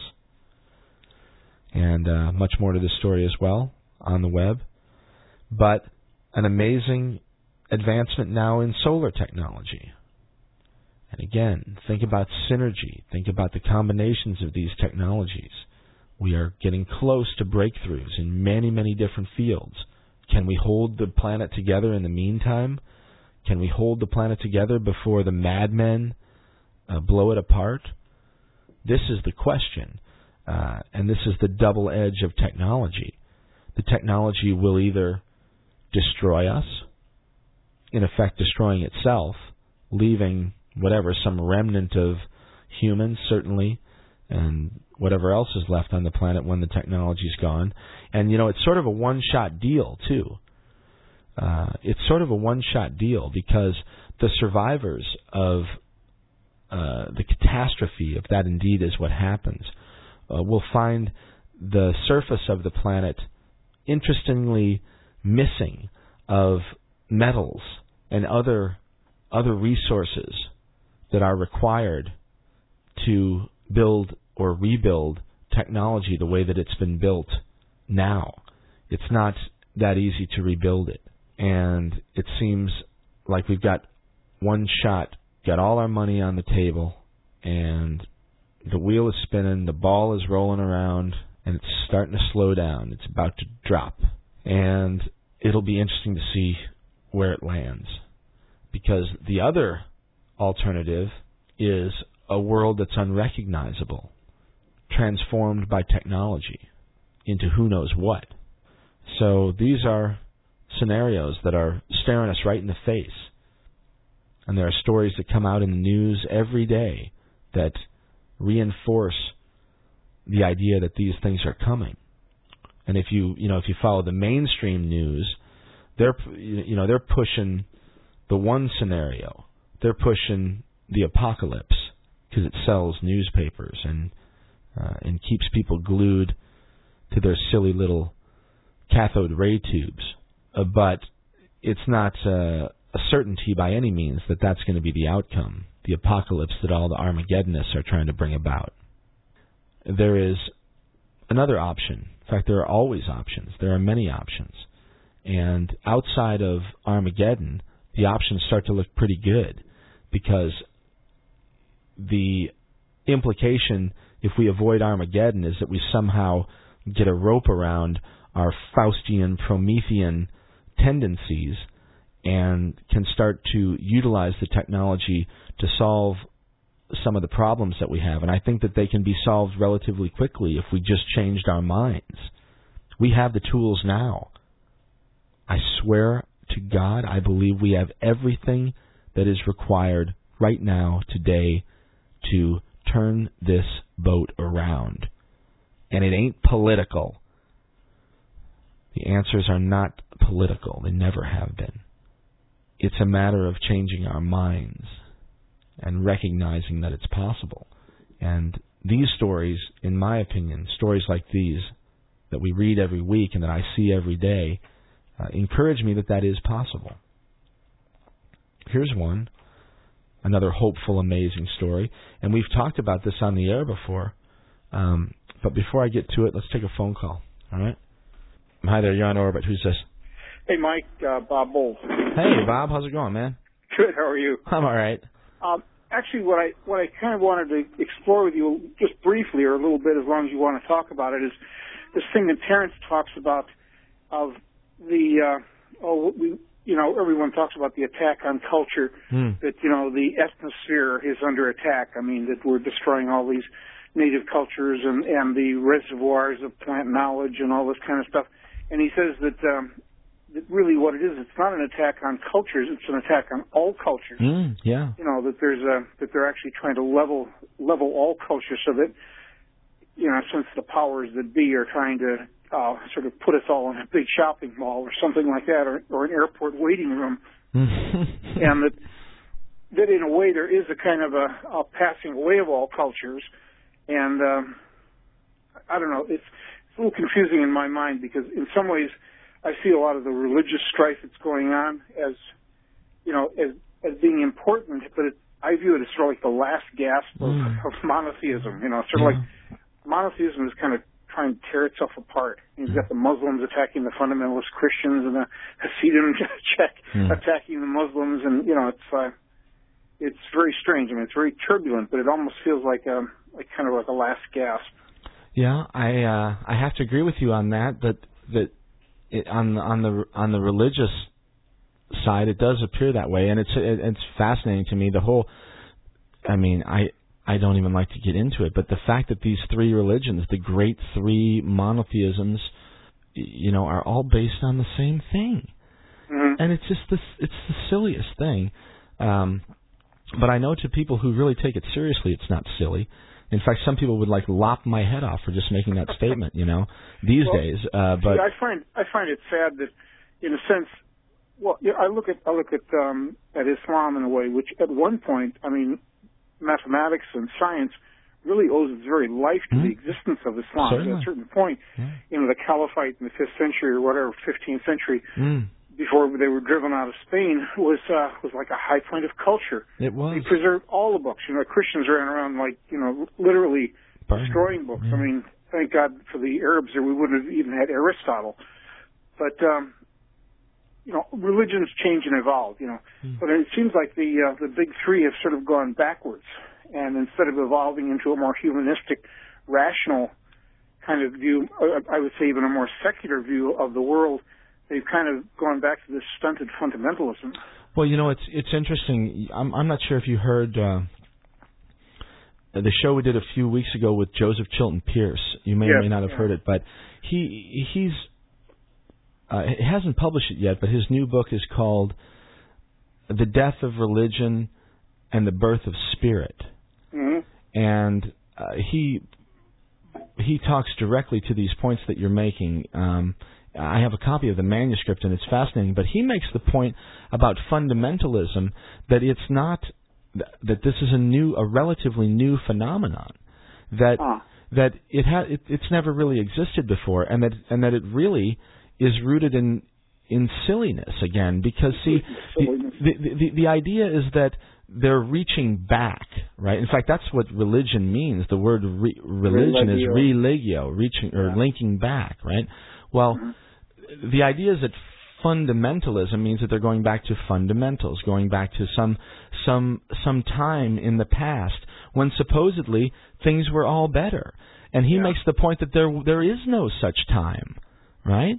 There there is no such time. I think I think in a way what uh, what the major religions are kind of doing is one one person mentioned to me we were discussing Catholicism one day and you know the idea of liberal Catholicism and, and of course the history of, of the Inquisition and some of the horrors that, that the Catholic Church has you Hmm. know uh, put on on the human race from time to time. And he said that you see Catholicism at its best when it has to compete with other religious thought. Then it, it shows you its best side. But whenever a religion has complete dominance, then you really see the bad side of it because it, it has this kind of uh, megalomania about it. And I think in some ways the big religions, especially Islam and Christianity, are sort of longing for the day, like in, in Islam, even Osama bin Laden keeps talking about the, the caliphate, you know, when, when we sort of rule the world. And, um, and they look back on this sort of this omnipotence that they had. Fundamentalist Christians look back, they keep constantly referring to when we were a Christian nation, when everyone in this Mhm. country believed in God. And, you know, there were some terrible atrocities. I mean, this Right. is what, you know, this is the religion that brought us slavery. Right, right. This Um, is the point: is that there there is no peaceful, wonderful past that that, that, that we can go back and get stability from. I mean, Exactly. we, we have nothing but horror behind us. But if you don't move forward and grow, if you if you look backward, it's kind of like your own death in a way. There, you can't really you can't really evolve or Well, or yeah. develop anything that way. Yeah. The um I there I have a couple of things that you make me think of.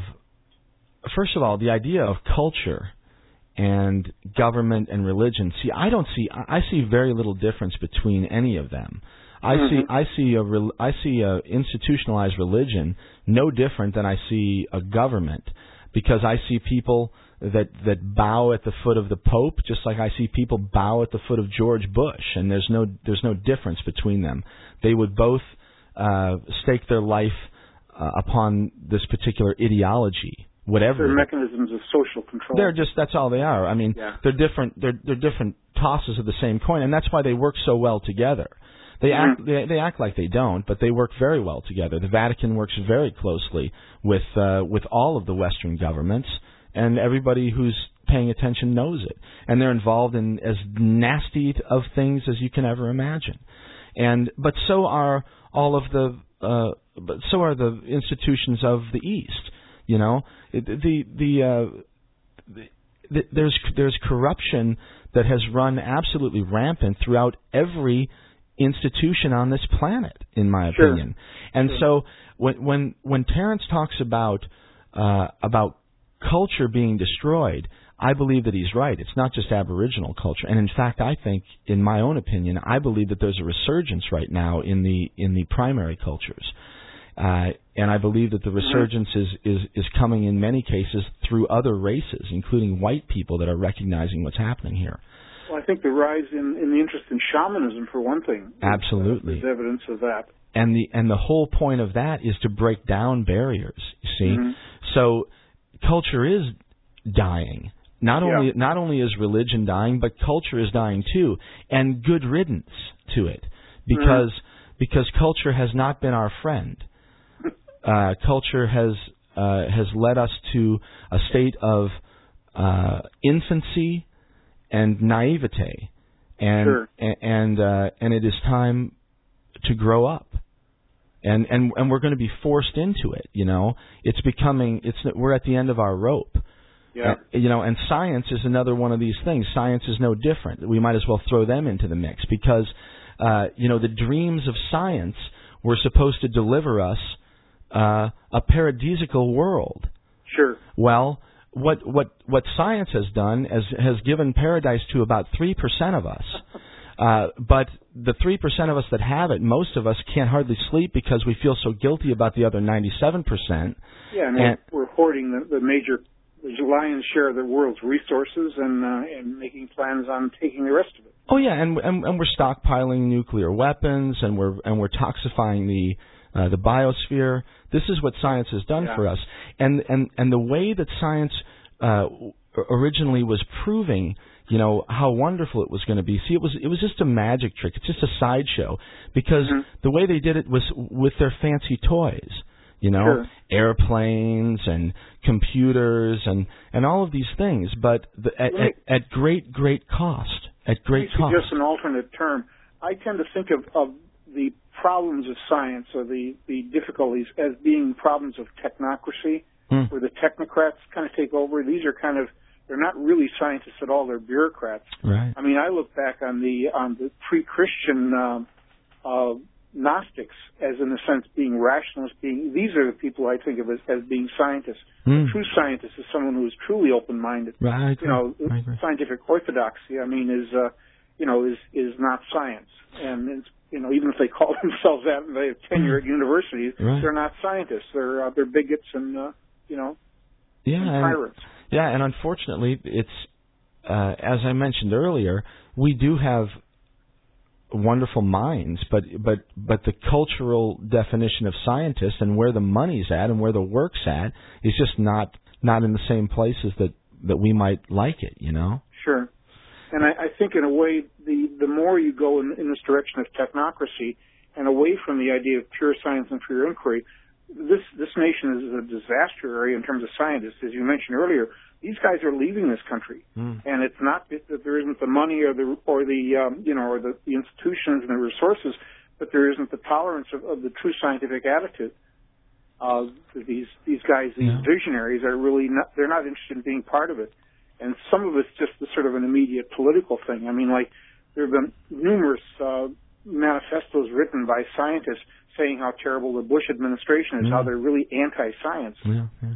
um, and that uh, you know this is a this is not a culture which is encouraging real true science. Right, I agree, and and you you make an important distinction there. You know about true science. What does it mean? You know, and I love science in that true form.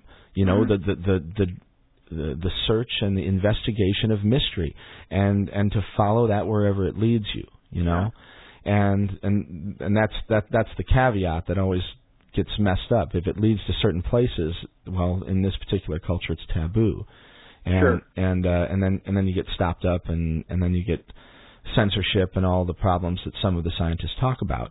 Um, but at the same time, I, I see this tremendous outbreak of creativity that is just absolutely enormous uh, in all of these different areas as well. And see, I I'm not I'm not sure that uh, see science. Anytime you start to censor yourself and your own Mhm. and your own best uh, people, well, that's the death of your own Yeah. deal, right? Exactly. So I'm starting to see little things pop up, like the work that Dr. Laviolette is doing. Right? They're Mhm. they're sort of sidestepping the the established orthodox traditions of uh, peer review, for example, right? Right. In other words, Yeah. th- there are people. It, it turns out, and this is the, one of the most amazing things, and it's something that Kent Stedman told me years and years ago. But he said, Mike, you know, the the most amazing people, the people that are doing the most astonishing things, they're not in universities, they're not in IBM, they're in their garage, they're in their basement, they're normal people, and it turns out that once you give people like that the opportunity to uh, to reach other people via these new communication technologies that we are so lucky to have, um, well then anything can happen. So that's what I see. I, I don't see a breakthrough coming from uh, tradition. I see something coming from left freaking field. You know, You know, it's interesting because that's the kind of way things started back in the 30s, 40s, and 50s. You know, these guys like Farnsworth and people developing television and DeForest you guys, you know, Mm. and Tesla, they were Right, kind of working right. in their garage, you know, Yeah, yeah. building these these antennas and stuff, kind of doing it outside of the mainstream. And you know, sometimes they got funding, sometimes they didn't, but they Right. it was kind of the Quantified school of technology. They they sort of developed it on the on the cheap. Yeah, I mean, look, at. I mean, Einstein's a- the you know the the poster child example. Uh, He was laughed at. He was all of his best work was done. He was a patent clerk, Yeah. and nobody knew him. Nobody would listen to him. You know, and that's you know, speaking of patent clerks. You know, that that blew me away when I was talking to Paul Laviolette, and he talked about when yeah, he was a patent clerk. worked at the patent. Yeah, it's amazing, and I'm thinking it's astonishing to me. Something in the water, I guess. Yeah, I don't know. I guess. So this is an interesting thing. I mean, Einstein, in a sense, uh, had access to a lot of material of people that, that had worked before him, and you know, Hmm. he was kind of a pencil and paper man. He worked on the Sure. blackboard. These days, I mean, it's hard to visualize a lot of his work being done outside of things like particle accelerators and, and uh, neutron bombardment machines. mm, You I- need access to this high, high, high craft software. I don't think so, man. I think Well, I, you know, I was looking at the Hubble telescope pictures the other day.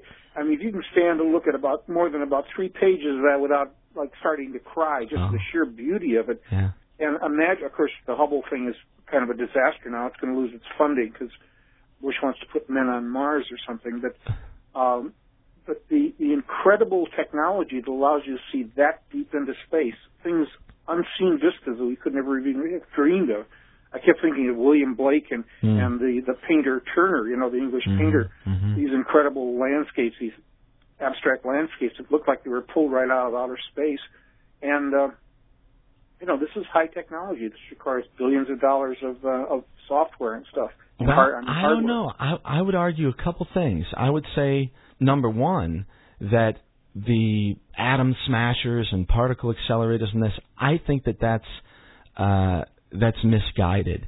I had Dennis McKenna. I'm I'm I'm reminded of something he said a long time ago, and he talked about how scientists are doing exactly that. They're spending billions of dollars to build these Mhm. giant uh, uh, these giant systems to make you know to try to, to you know to try to uh, mimic the conditions on the sun or something outrageous like that, right? Mhm. Which they don't even really know. But anyway, he says he, he said, you know, Mike, they are working at these huge, gigantic energy levels, right? Yeah. He said, but interestingly, some of the most remarkable things that happen in nature happen at voltages lower than the battery in your watch. hmm Well, I'm not, I wasn't speaking inter- entirely in terms of massive things. I mean, there, uh, there's an incredible amount of like research into nanotechnology. right, right, right. It's And almost how many angels can you dance on, on a of pin, a pin. right?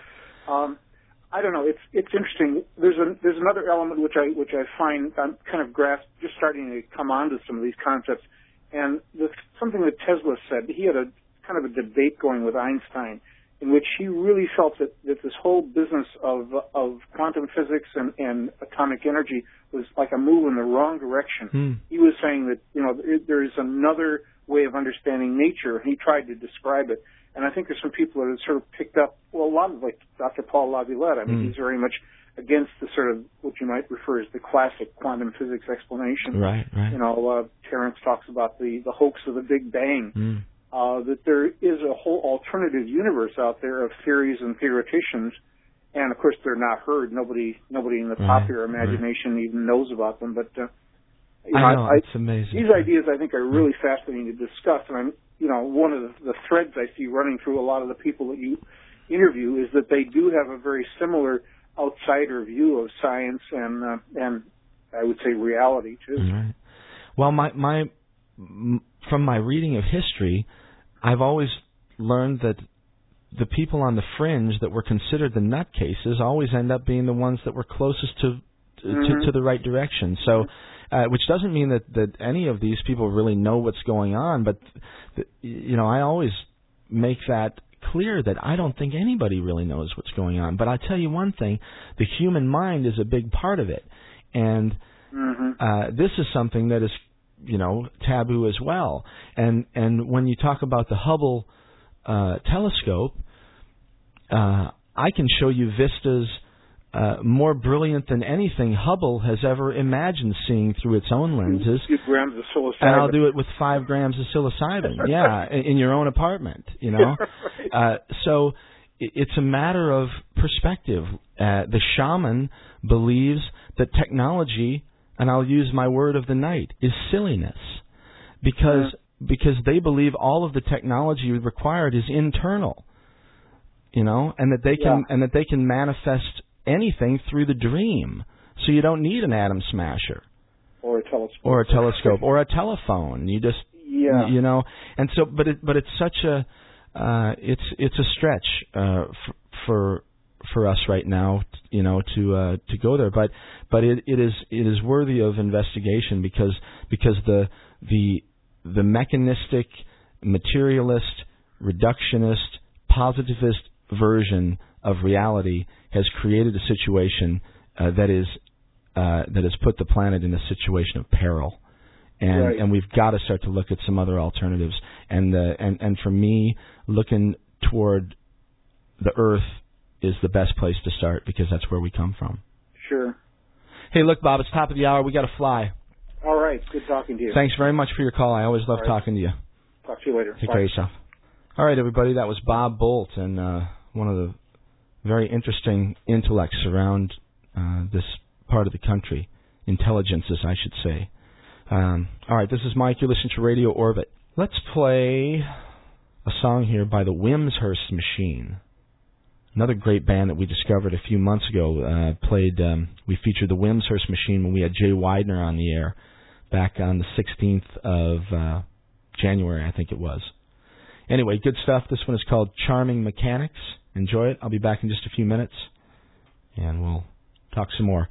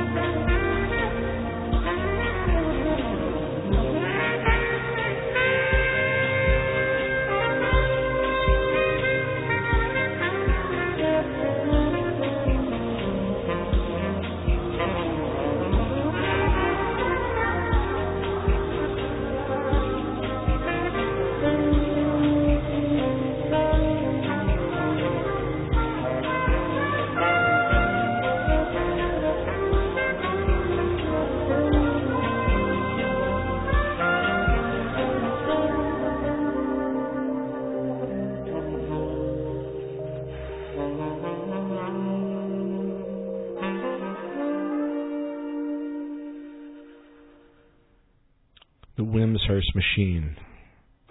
It's called Charming Mechanics. This is Mike Hagan, and you're listening to Radio Orbit. All right, let's see here. What do we got? Uh, let's give the phone number out one more time. 573-443-8255. It's 573-443-8255. Give me a call if you got something on your mind. Glad to chat with you. In the meantime, some more news of the remarkable. What did I want to say before uh, Bob called? Well, here's one that was sort of relevant to what him and I were just talking about. Revolution in a Box, the Center for Responsible Nanotechnology. Founded in December 2002, the, the Center for Responsible Nanotechnology has a modest goal to ensure that the planet navigates the emerging nanotech era safely. That's a lot for a couple of volunteers to shoulder, but Mike Treder and Chris Phoenix have carried their burden well and done much to raise awareness of the potential risks and benefits of molecular manufacturing, including a major presentation at the U.S. Environmental Protection Agency on the impacts of nanotechnology. Well, it's a, a good thought and a nice effort, but I have a feeling it's sort of like uh, the genie is out of the bottle, and it's just like the work that's happening in genetics right now. Talk about synergy. There's a couple more to, to, to put together. Imagine the advances in genetics uh, coupled with uh, the advances in molecular manufacturing and uh, nanotechnology. Throw the computer in the mix. Yeah, so the potential for absolutely outrageous things is right around the corner. and the interesting thing is that one of the things that Bob mentioned was about the, the, the cost prohibitive nature of some of these things. And it's true at at at the high levels, yeah, it requires a whole lot of dough.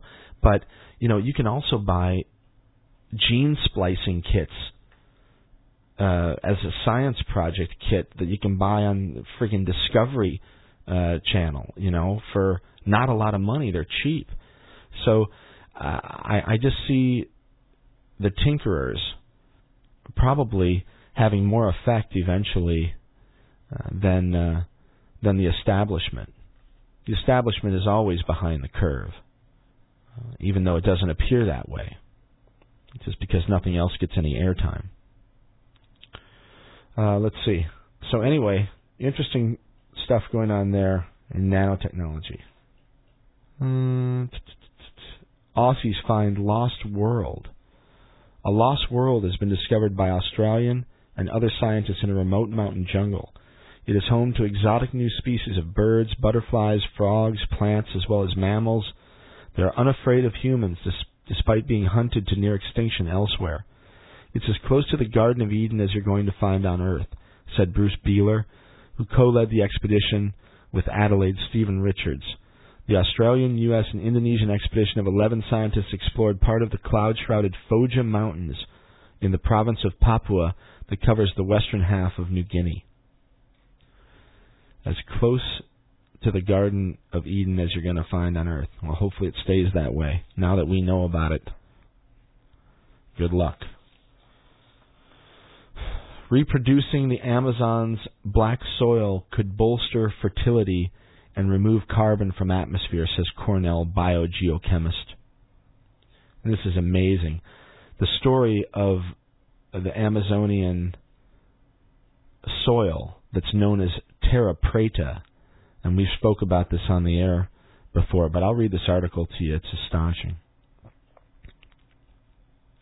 The search for El Dorado in the Amazonian rainforest might not have yielded pots of gold, but it has led to unearthing a different type of gold mine, some of the globe's richest soil that can transform poor soil into highly fertile ground.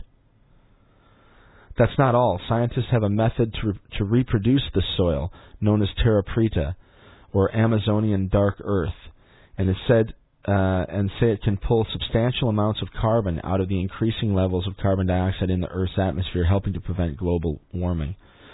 Uh, the knowledge that we can gain from studying the Amazonian dark earths found throughout the Amazon River region not only teaches us how to restore degraded soils, triple, triple crop yields, and support a wide array of crops in regions with agriculturally poor soils, but also can lead to technologies to sequester carbon in soil and prevent critical changes in world climate, says Johannes Lehmann, assistant professor of biogeochemistry in the Department of Crop and Soil Sciences at Cornell. So, a couple things about this. First of all, terra preta is a phenomenon that was discovered uh, long time ago uh, by scientists uh, and um, explorers uh, back in the days of Cortez, and it is absolutely amazing. It's ground that somehow never loses its fertility. You can grow uh, crops in it. Uh, well, as far as they know, forever so far. Uh, they crops have been growing on it pretty much uh, nonstop for hundreds of years, and it, you don't have to fertilize it. And th- th- this article is so, sort of misleading from what I understand about terra preta. They say that uh, scientists have a method to reproduce this soil. That's not necessarily the case. The soil tends to reproduce itself, from what I understand. And uh, what else do they say about this thing here? It can pull substantial amounts of carbon out of the uh, out of the atmosphere. Well, that's assuming that that's the problem. Everybody assumes that global warming is a real phenomenon, and that carbon dioxide in the atmosphere is the is the one and only supposedly uh, mechanism that's bringing on this effect. That's again, it's just a uh, it's whistling past the graveyard. They have no idea what's causing the, the climatic changes on this planet. Most likely, they're coming from uh, extraterrestrial origins, most likely from the sun and from cosmic rays. Uh, and perhaps from the internal energies of the earth itself. Uh, certainly, carbon may play a part in this, but to just uh, assume that that's exactly what's going on is just silliness. there we go again. Anyway, uh, terra preta is an amazing phenomenon, and it's absolutely outrageous. And, and uh, to my knowledge, it, it has not been explained by science. They do not know what's really going on with the stuff, why it does what it does, why it's capable of doing what it what it can do. And this idea of reproduction, what you do is you mix it with other soil, and then it basically, I don't know, colonize is the word that I that comes to mind, but it sort of takes over the other soil and makes it like it. It reproduces itself by using um, other other soil that it's mixed with. It's amazing. Anyway, so that's uh, something that Western science is now taking a close look at, and I'm sure they'll take all the credit for it. But it's been a uh, a remarkable and mysterious phenomenon for uh, a long, long time. All right, we talked about the uh, South African solar uh, research that's outrageous. We talked about nanotech a little bit. I got a few more things here, but I'll tell you what. Um, I wanted to uh, read something, so I think I'll read a poem real fast here. This is uh, something that Alex Grey wrote, actually. Uh, peeking around at Alex Grey's website again this afternoon, uh, just for inspiration to look at some of his paintings. There's never never ceased to be amazed by his work. But anyway, I noticed that, uh, or remembered actually, that he had some some written work as well. And there was a poem that I was considering reading when he was on the air with me last September. But uh, interestingly, uh, we did something different. You should listen to that interview if you haven't uh, heard it. It's one of the best shows uh, that I did last year, I think, with Alex Grey. It was back in uh, early September of 2005. At any rate, uh, this is a poem. It's called Bless Your Eyes. It's by Alex Grey, and uh, it's a nice um, poem, and I like it.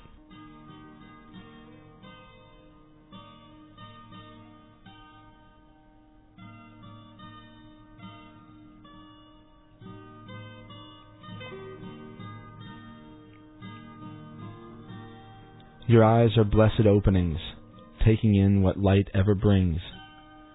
Treat eyes kindly, feed them well. They excitedly glisten and lovingly swell. Show them the worst all over again. They shrink into hollows of mortal skin. Bathe your eyes in images divine. All heaven unfolds, the opposites combine. Your eyes become temple domes for the Pleiades crystalline mandalas inhabited by deities, blessing every moment as you see as glimpses of eternity.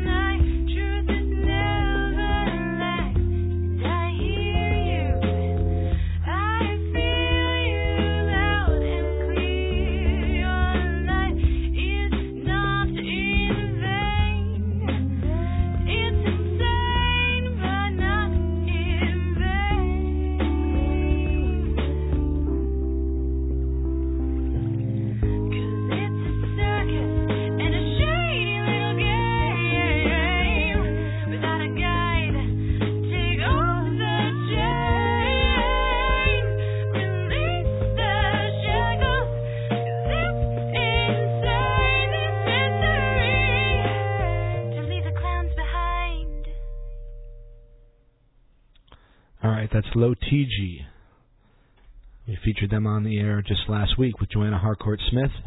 and before that, uh, you heard Mantuan Bard, my friends from Olympia, Washington, uh, with a song called Moonrise Nocturne that I played behind that poem called Bless Your Eyes by Alex Grey. All right, this is Mike Hagan, and you're listening to Radio Orbit.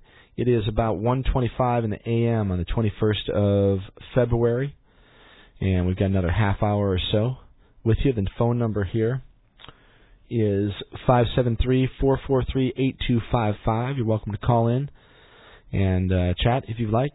Questions, comments, concerns, ideas, whatever. Uh, give me a call. Uh, one more time, 573-443-8255. Love to hear from you. All right. In the meantime, we've got some more things to talk about here in the news. We've been on sort of a news kick tonight, but there's amazing things that are happening, so I figure might as well talk about them while we have the chance. Here's one that Dr. Laviolette would be interested in. Brightest galactic flash ever detected hits Earth. A huge explosion halfway across the galaxy packed so much power it briefly altered Earth's upper atmosphere in December, astronomers said Friday. No known eruption beyond our solar system has ever appeared as bright upon arrival. But you could not have seen it unless uh, you can top the X-ray vision of Superman. In gamma rays, the event equaled the brightness of the full moon's reflected visible light. The blast originated about 50,000 light years away and was detected December 27th. A light year is the distance light, tra- uh, light travels, of course, in a year, about 6 trillion miles. The commotion was caused by a special variety of neutron star known as a magnetar. These fast spinning compact stellar corpses, no larger than a big city, uh, create intense magnetic fields that trigger explosions. The blast was a hundred times more powerful than any other similar eruption witnessed, said David Palmer of Los Alamos National Lab, one of several researchers around the world who monitored the event with various telescopes.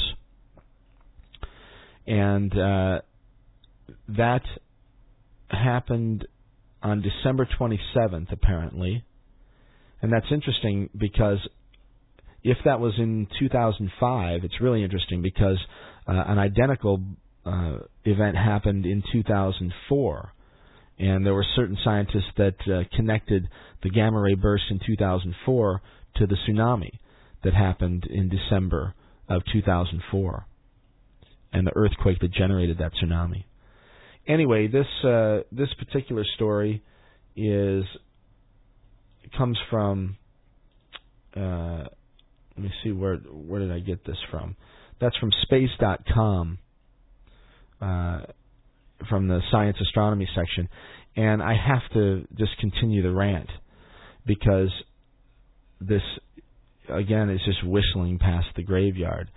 The, this idea of the magnetar, well, it first came about in 1998 or early 1999, if I remember right, and there was uh, a blast that was detected by some of these cosmic ray uh, devices that measure these things and that watch for them that blew all the scales out of the water. Everything went off the scale. Uh, it was an unprecedented event, and it really screwed up some of the ideas of Einstein actually because what they were determining was that the energy that was being released by this particular explosion, if it was what they thought it was, was releasing more energy than existed in the entire universe at the time. I mean, this is absolutely outrageous what they were talking about. But this is this is how scientists are talking about these things. And if you're if you don't believe me, go look at uh, uh, Science or New Scientist magazine in 1997 and 1998, and you'll find all kinds of talk and debate about exactly this. Uh, but the but the idea it was the first time it was ever witnessed. So they came up with a new name and they called it a magnetar, and they said that there was a star quake on a magnetar. This was the description of what we were told, uh, and all that is is just the making up of something. They have no idea what what happened, and the idea that uh, a magnetar now has somehow been defined as a fast spinning stellar corpse no larger than a big city, as quoted in this article, is again, it's peeing into the wind. Uh, it's it's just uh, You know, it's the swing of the bat, I guess, and it's a good guess, maybe, but it should be presented as such, not as fact. All of these things are presented as fact when when they're absolute mysteries. Listen to the interview with Dr. Paul Laviolette that we did a few weeks ago, uh, talking about neutron stars and pulsars. Uh, you know, it makes it very clear that the that the orthodox definition of these stellar phenomena is absolutely inadequate, insufficient, and uh, not true to the matter. Strange things are happening in the sky. We detect strange things. Amazing events happen. We detect them. That's about as much as we can say, in my opinion. You know, the amount of interstellar radiation that actually reaches this planet, that is picked up by every uh, radio telescope since the beginning of radio telescopy, is probably equivalent to the amount of energy, once again, that's in your watch battery. That's your sample. That's your sample size that you're working with. We have these devices that pick up the most minuscule of of data, of energy from these sources that are supposed to be light years away. In the closest of cases, sometimes tens of thousands of light years away, sometimes millions of light years away. And this is your data sample that we're making all of these uh, conclusions about. Talk about a jump. I mean, it's an absolute leap. So keep that in mind. We have very little idea what's really going on. We need to keep learning. We need to push science. Science needs to push itself. But uh, it needs to come down off its pedestal and recognize that there's very little that we really know. And that's a good uh, that's a good mantra to to begin learning again. You know, whether it's as an individual or as an institution or whatever. Recognizing how little you know is a great step towards learning a lot more. And it'd be nice to see that in science. It'd be nice to see it in religion. It'd be nice to see it in government, these buffoons. It'd be nice to see it in corporations. Uh, and, uh, well, it'd be nice to see it. The hubris really gets old after a while. All right, what else do we have to talk about? The growing habitable zone. Locations for life abound. In a galaxy filled with billions of stars, scientists searching for alien life need some way to pick out those which are most likely to harbor habitable planets and moons. Do I even have to go on? I will. Uh, and then I'll continue with the rant. Um, listen to this. An important tool in this screening process has been the concept of a circumstellar habitable zone. Traditionally, this zone has been defined as a narrow disk around a star where temperatures are moderate enough that water on the surface of a planet can exist in liquid form. And the idea is that where water exists as a liquid, uh, that life might arise. Beginning in the latter half of the 20th century, new information began to emerge that challenged the traditional view. Scientists on Earth began finding rugged organisms thriving in harsh conditions that were off limits to most other creatures. Meanwhile, images beam, beamed back by robotic probes in space revealed that other moons within our solar system were much more interesting geologically and perhaps biologically than our own. And uh, story goes on, and it's actually a pretty interesting article. Uh, again, with the certain assumption brought along with it, the assumption that life somehow has to be uh, proliferated throughout the galaxy or throughout the universe in a fashion that is familiar to us. I understand that water obviously is something to look for.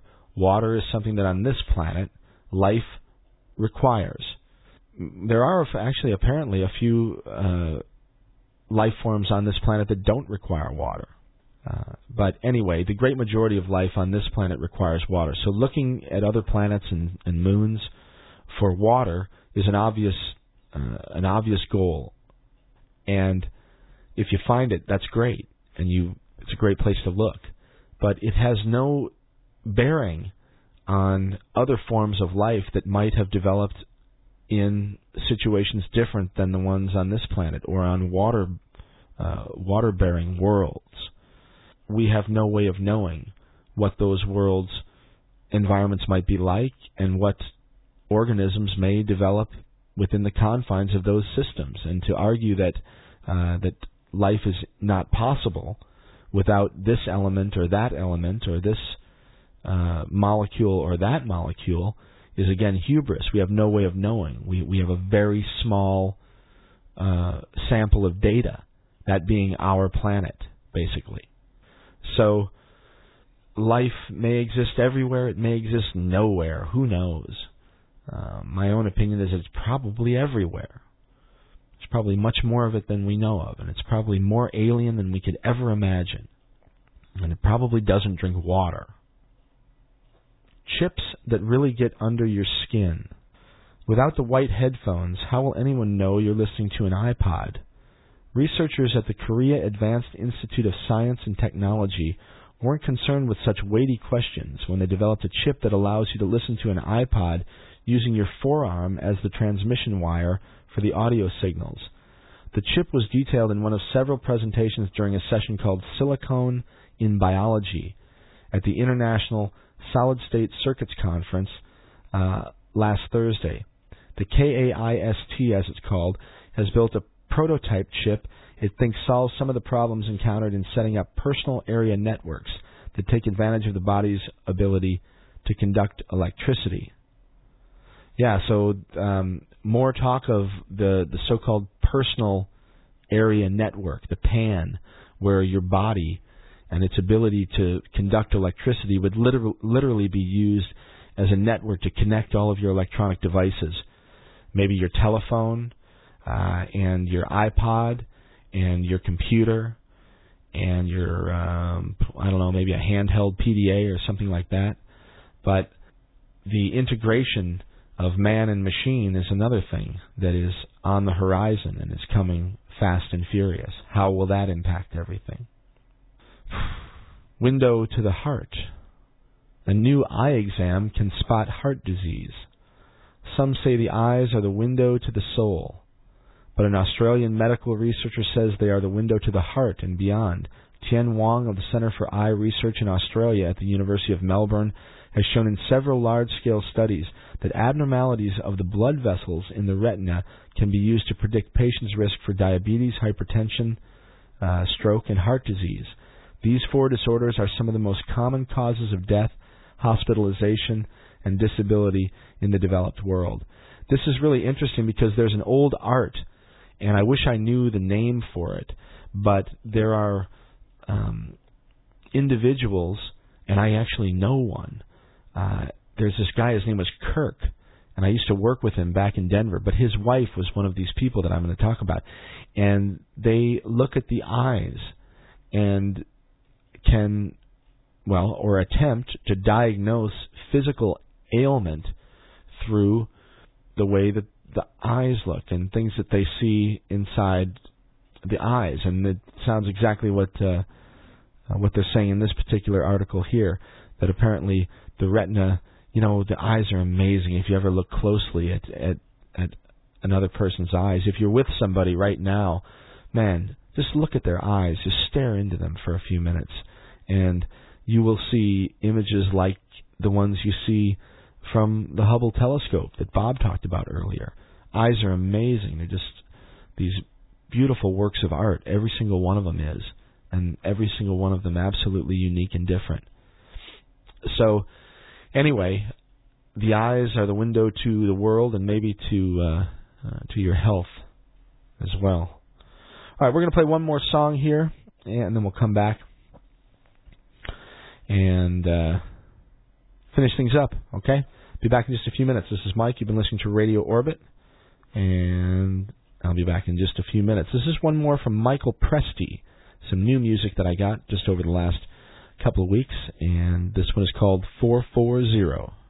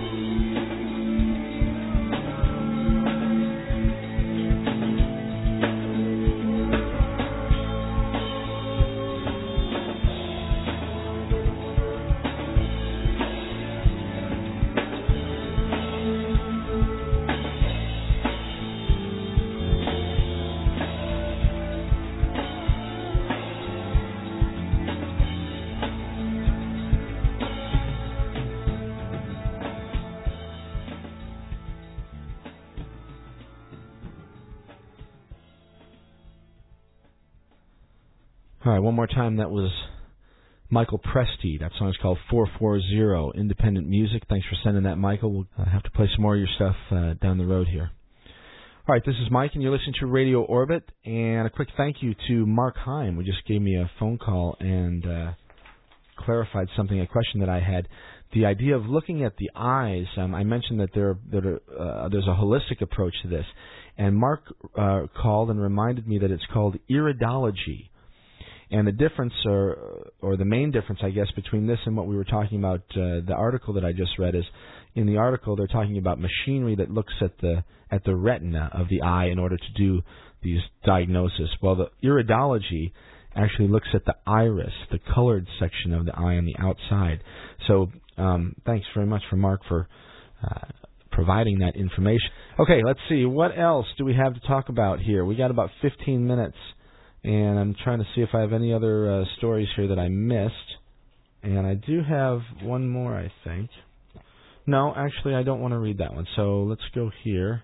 You know, uh, maybe I'll just talk about something for a minute that just sort of comes to mind. I believe it or not, Dick Cheney made me think of this, and this uh, accident, whatever it was, where he shot his friend with a shotgun and uh, nearly killed the guy a 28 gauge shotgun from some 30 yards away, 30 or 35 yards away. And anyway, lots of questions about what happened, but I actually see the thing as uh, uh, something a little bit different. You know, we've been talking about technology a lot tonight, and this idea that uh, that the advancement of technology is not a, a linear curve, and there is an idea that has been put forth about the particular phenomenon of the advancement of all uh, human endeavor uh, toward some sort of conclusion, and it is an exponential curve, an asymptotic curve, like we talked about before. And one of the things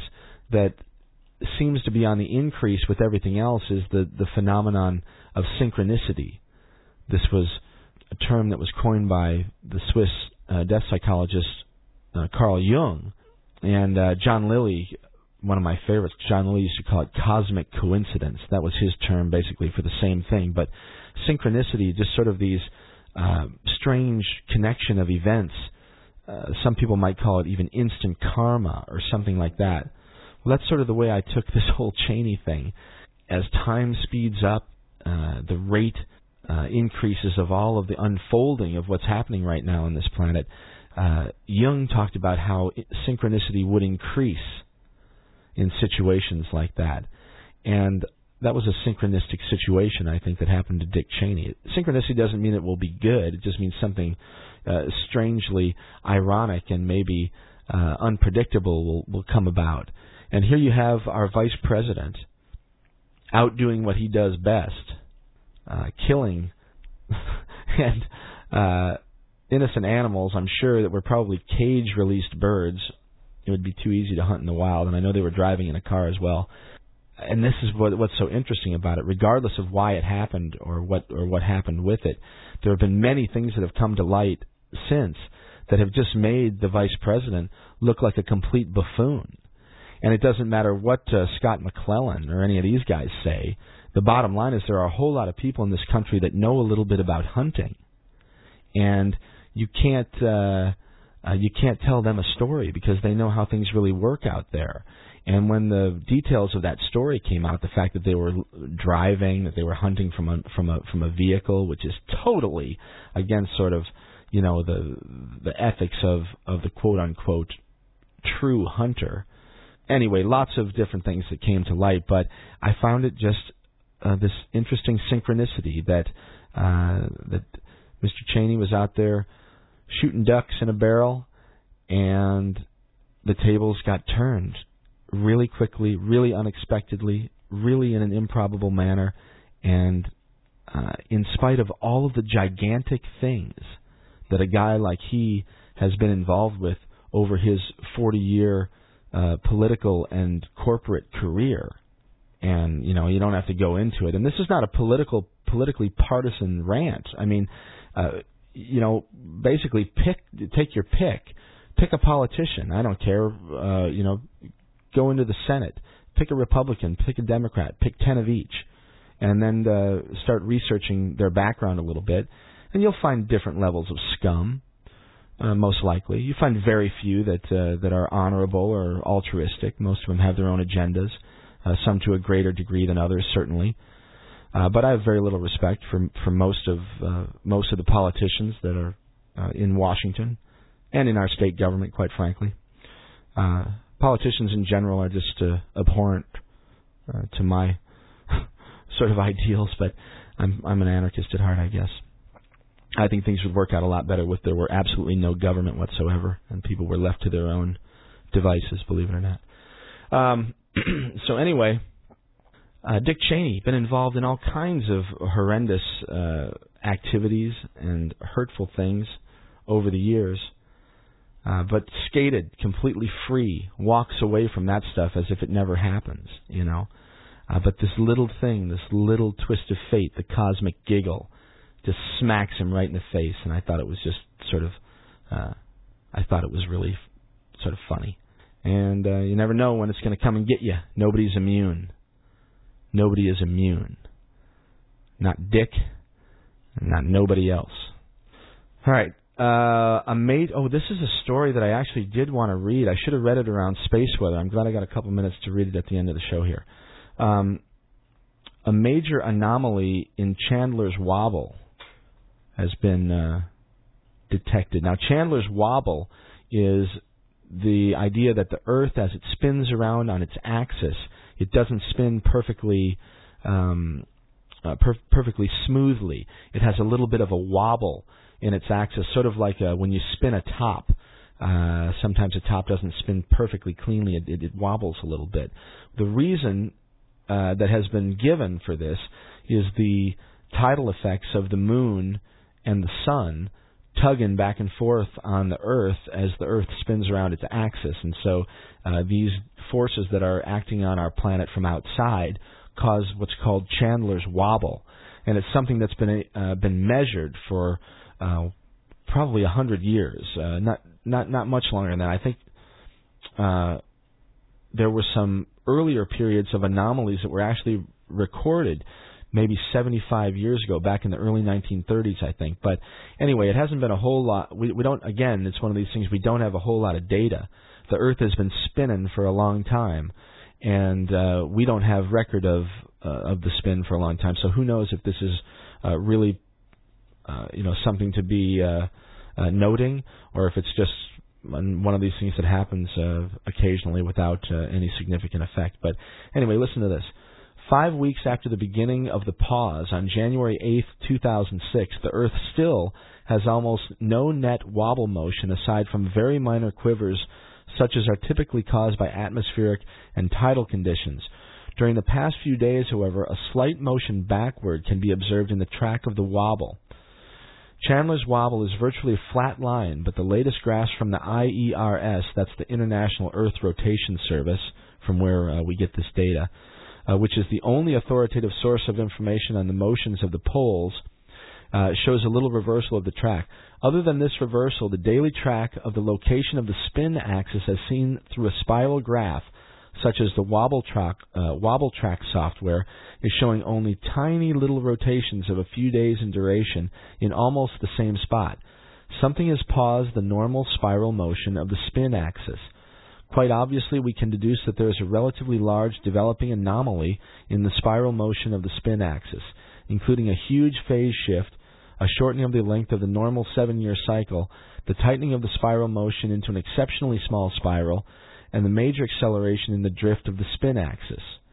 I know this goes on a little bit further, and again, you can get to it on the web. Just go to mikehagan.com and then uh, click on the news section. Uh, and again, there speculation, I think, as to what the result of this will be. We've never seen it before, but it's certainly interesting that the uh, uh, Chandler's wobble seems to, for whatever reason, have nearly disappeared. And the spirals that he's talking about is this: uh, they it, it's sort of like a um, oh, if you picture like a seismograph, you know, that records earthquake activity. Well, it's sort of like that, but um, it swings in a circle and as the wobble of the Earth occurs, the circle spirals in and out, and and it, and it creates a, um, uh, just a spiral on the graph paper. It's also sort of like you've seen those uh, uh, mandala sand painting things. So these things that you hang a little uh, pendulum from a hook, and uh, it has like a point on the bottom of it, and it is just barely touches the the top of a uh, a field of sand, and then you swing the arm a little bit and let it let it let it run around, and it and it can make a spiral in the sand like a mandala below it. So, anyway, this is what they're talking about there, but it's pretty interesting that Chandler's wobble is basically gone right now. So, take that for what it's worth. This is Mike Hagan. You've been listening to Radio Orbit. Come on back next week. We'll have Neil Hague on uh, on the air with us. Neil Hague is a visionary artist. He's an author. Uh, has written some amazing uh, work himself. He's also an illustrator, does the illustration for many of David Icke's books. Some of you may be familiar with David Icke. We'll talk to him about David for sure. And uh, we'll do the usual stuff as well. So stick around. You got some good music coming up in just a minute. And this is uh, one last one to finish things off. It's Eskimo, and the song is called Find You Here.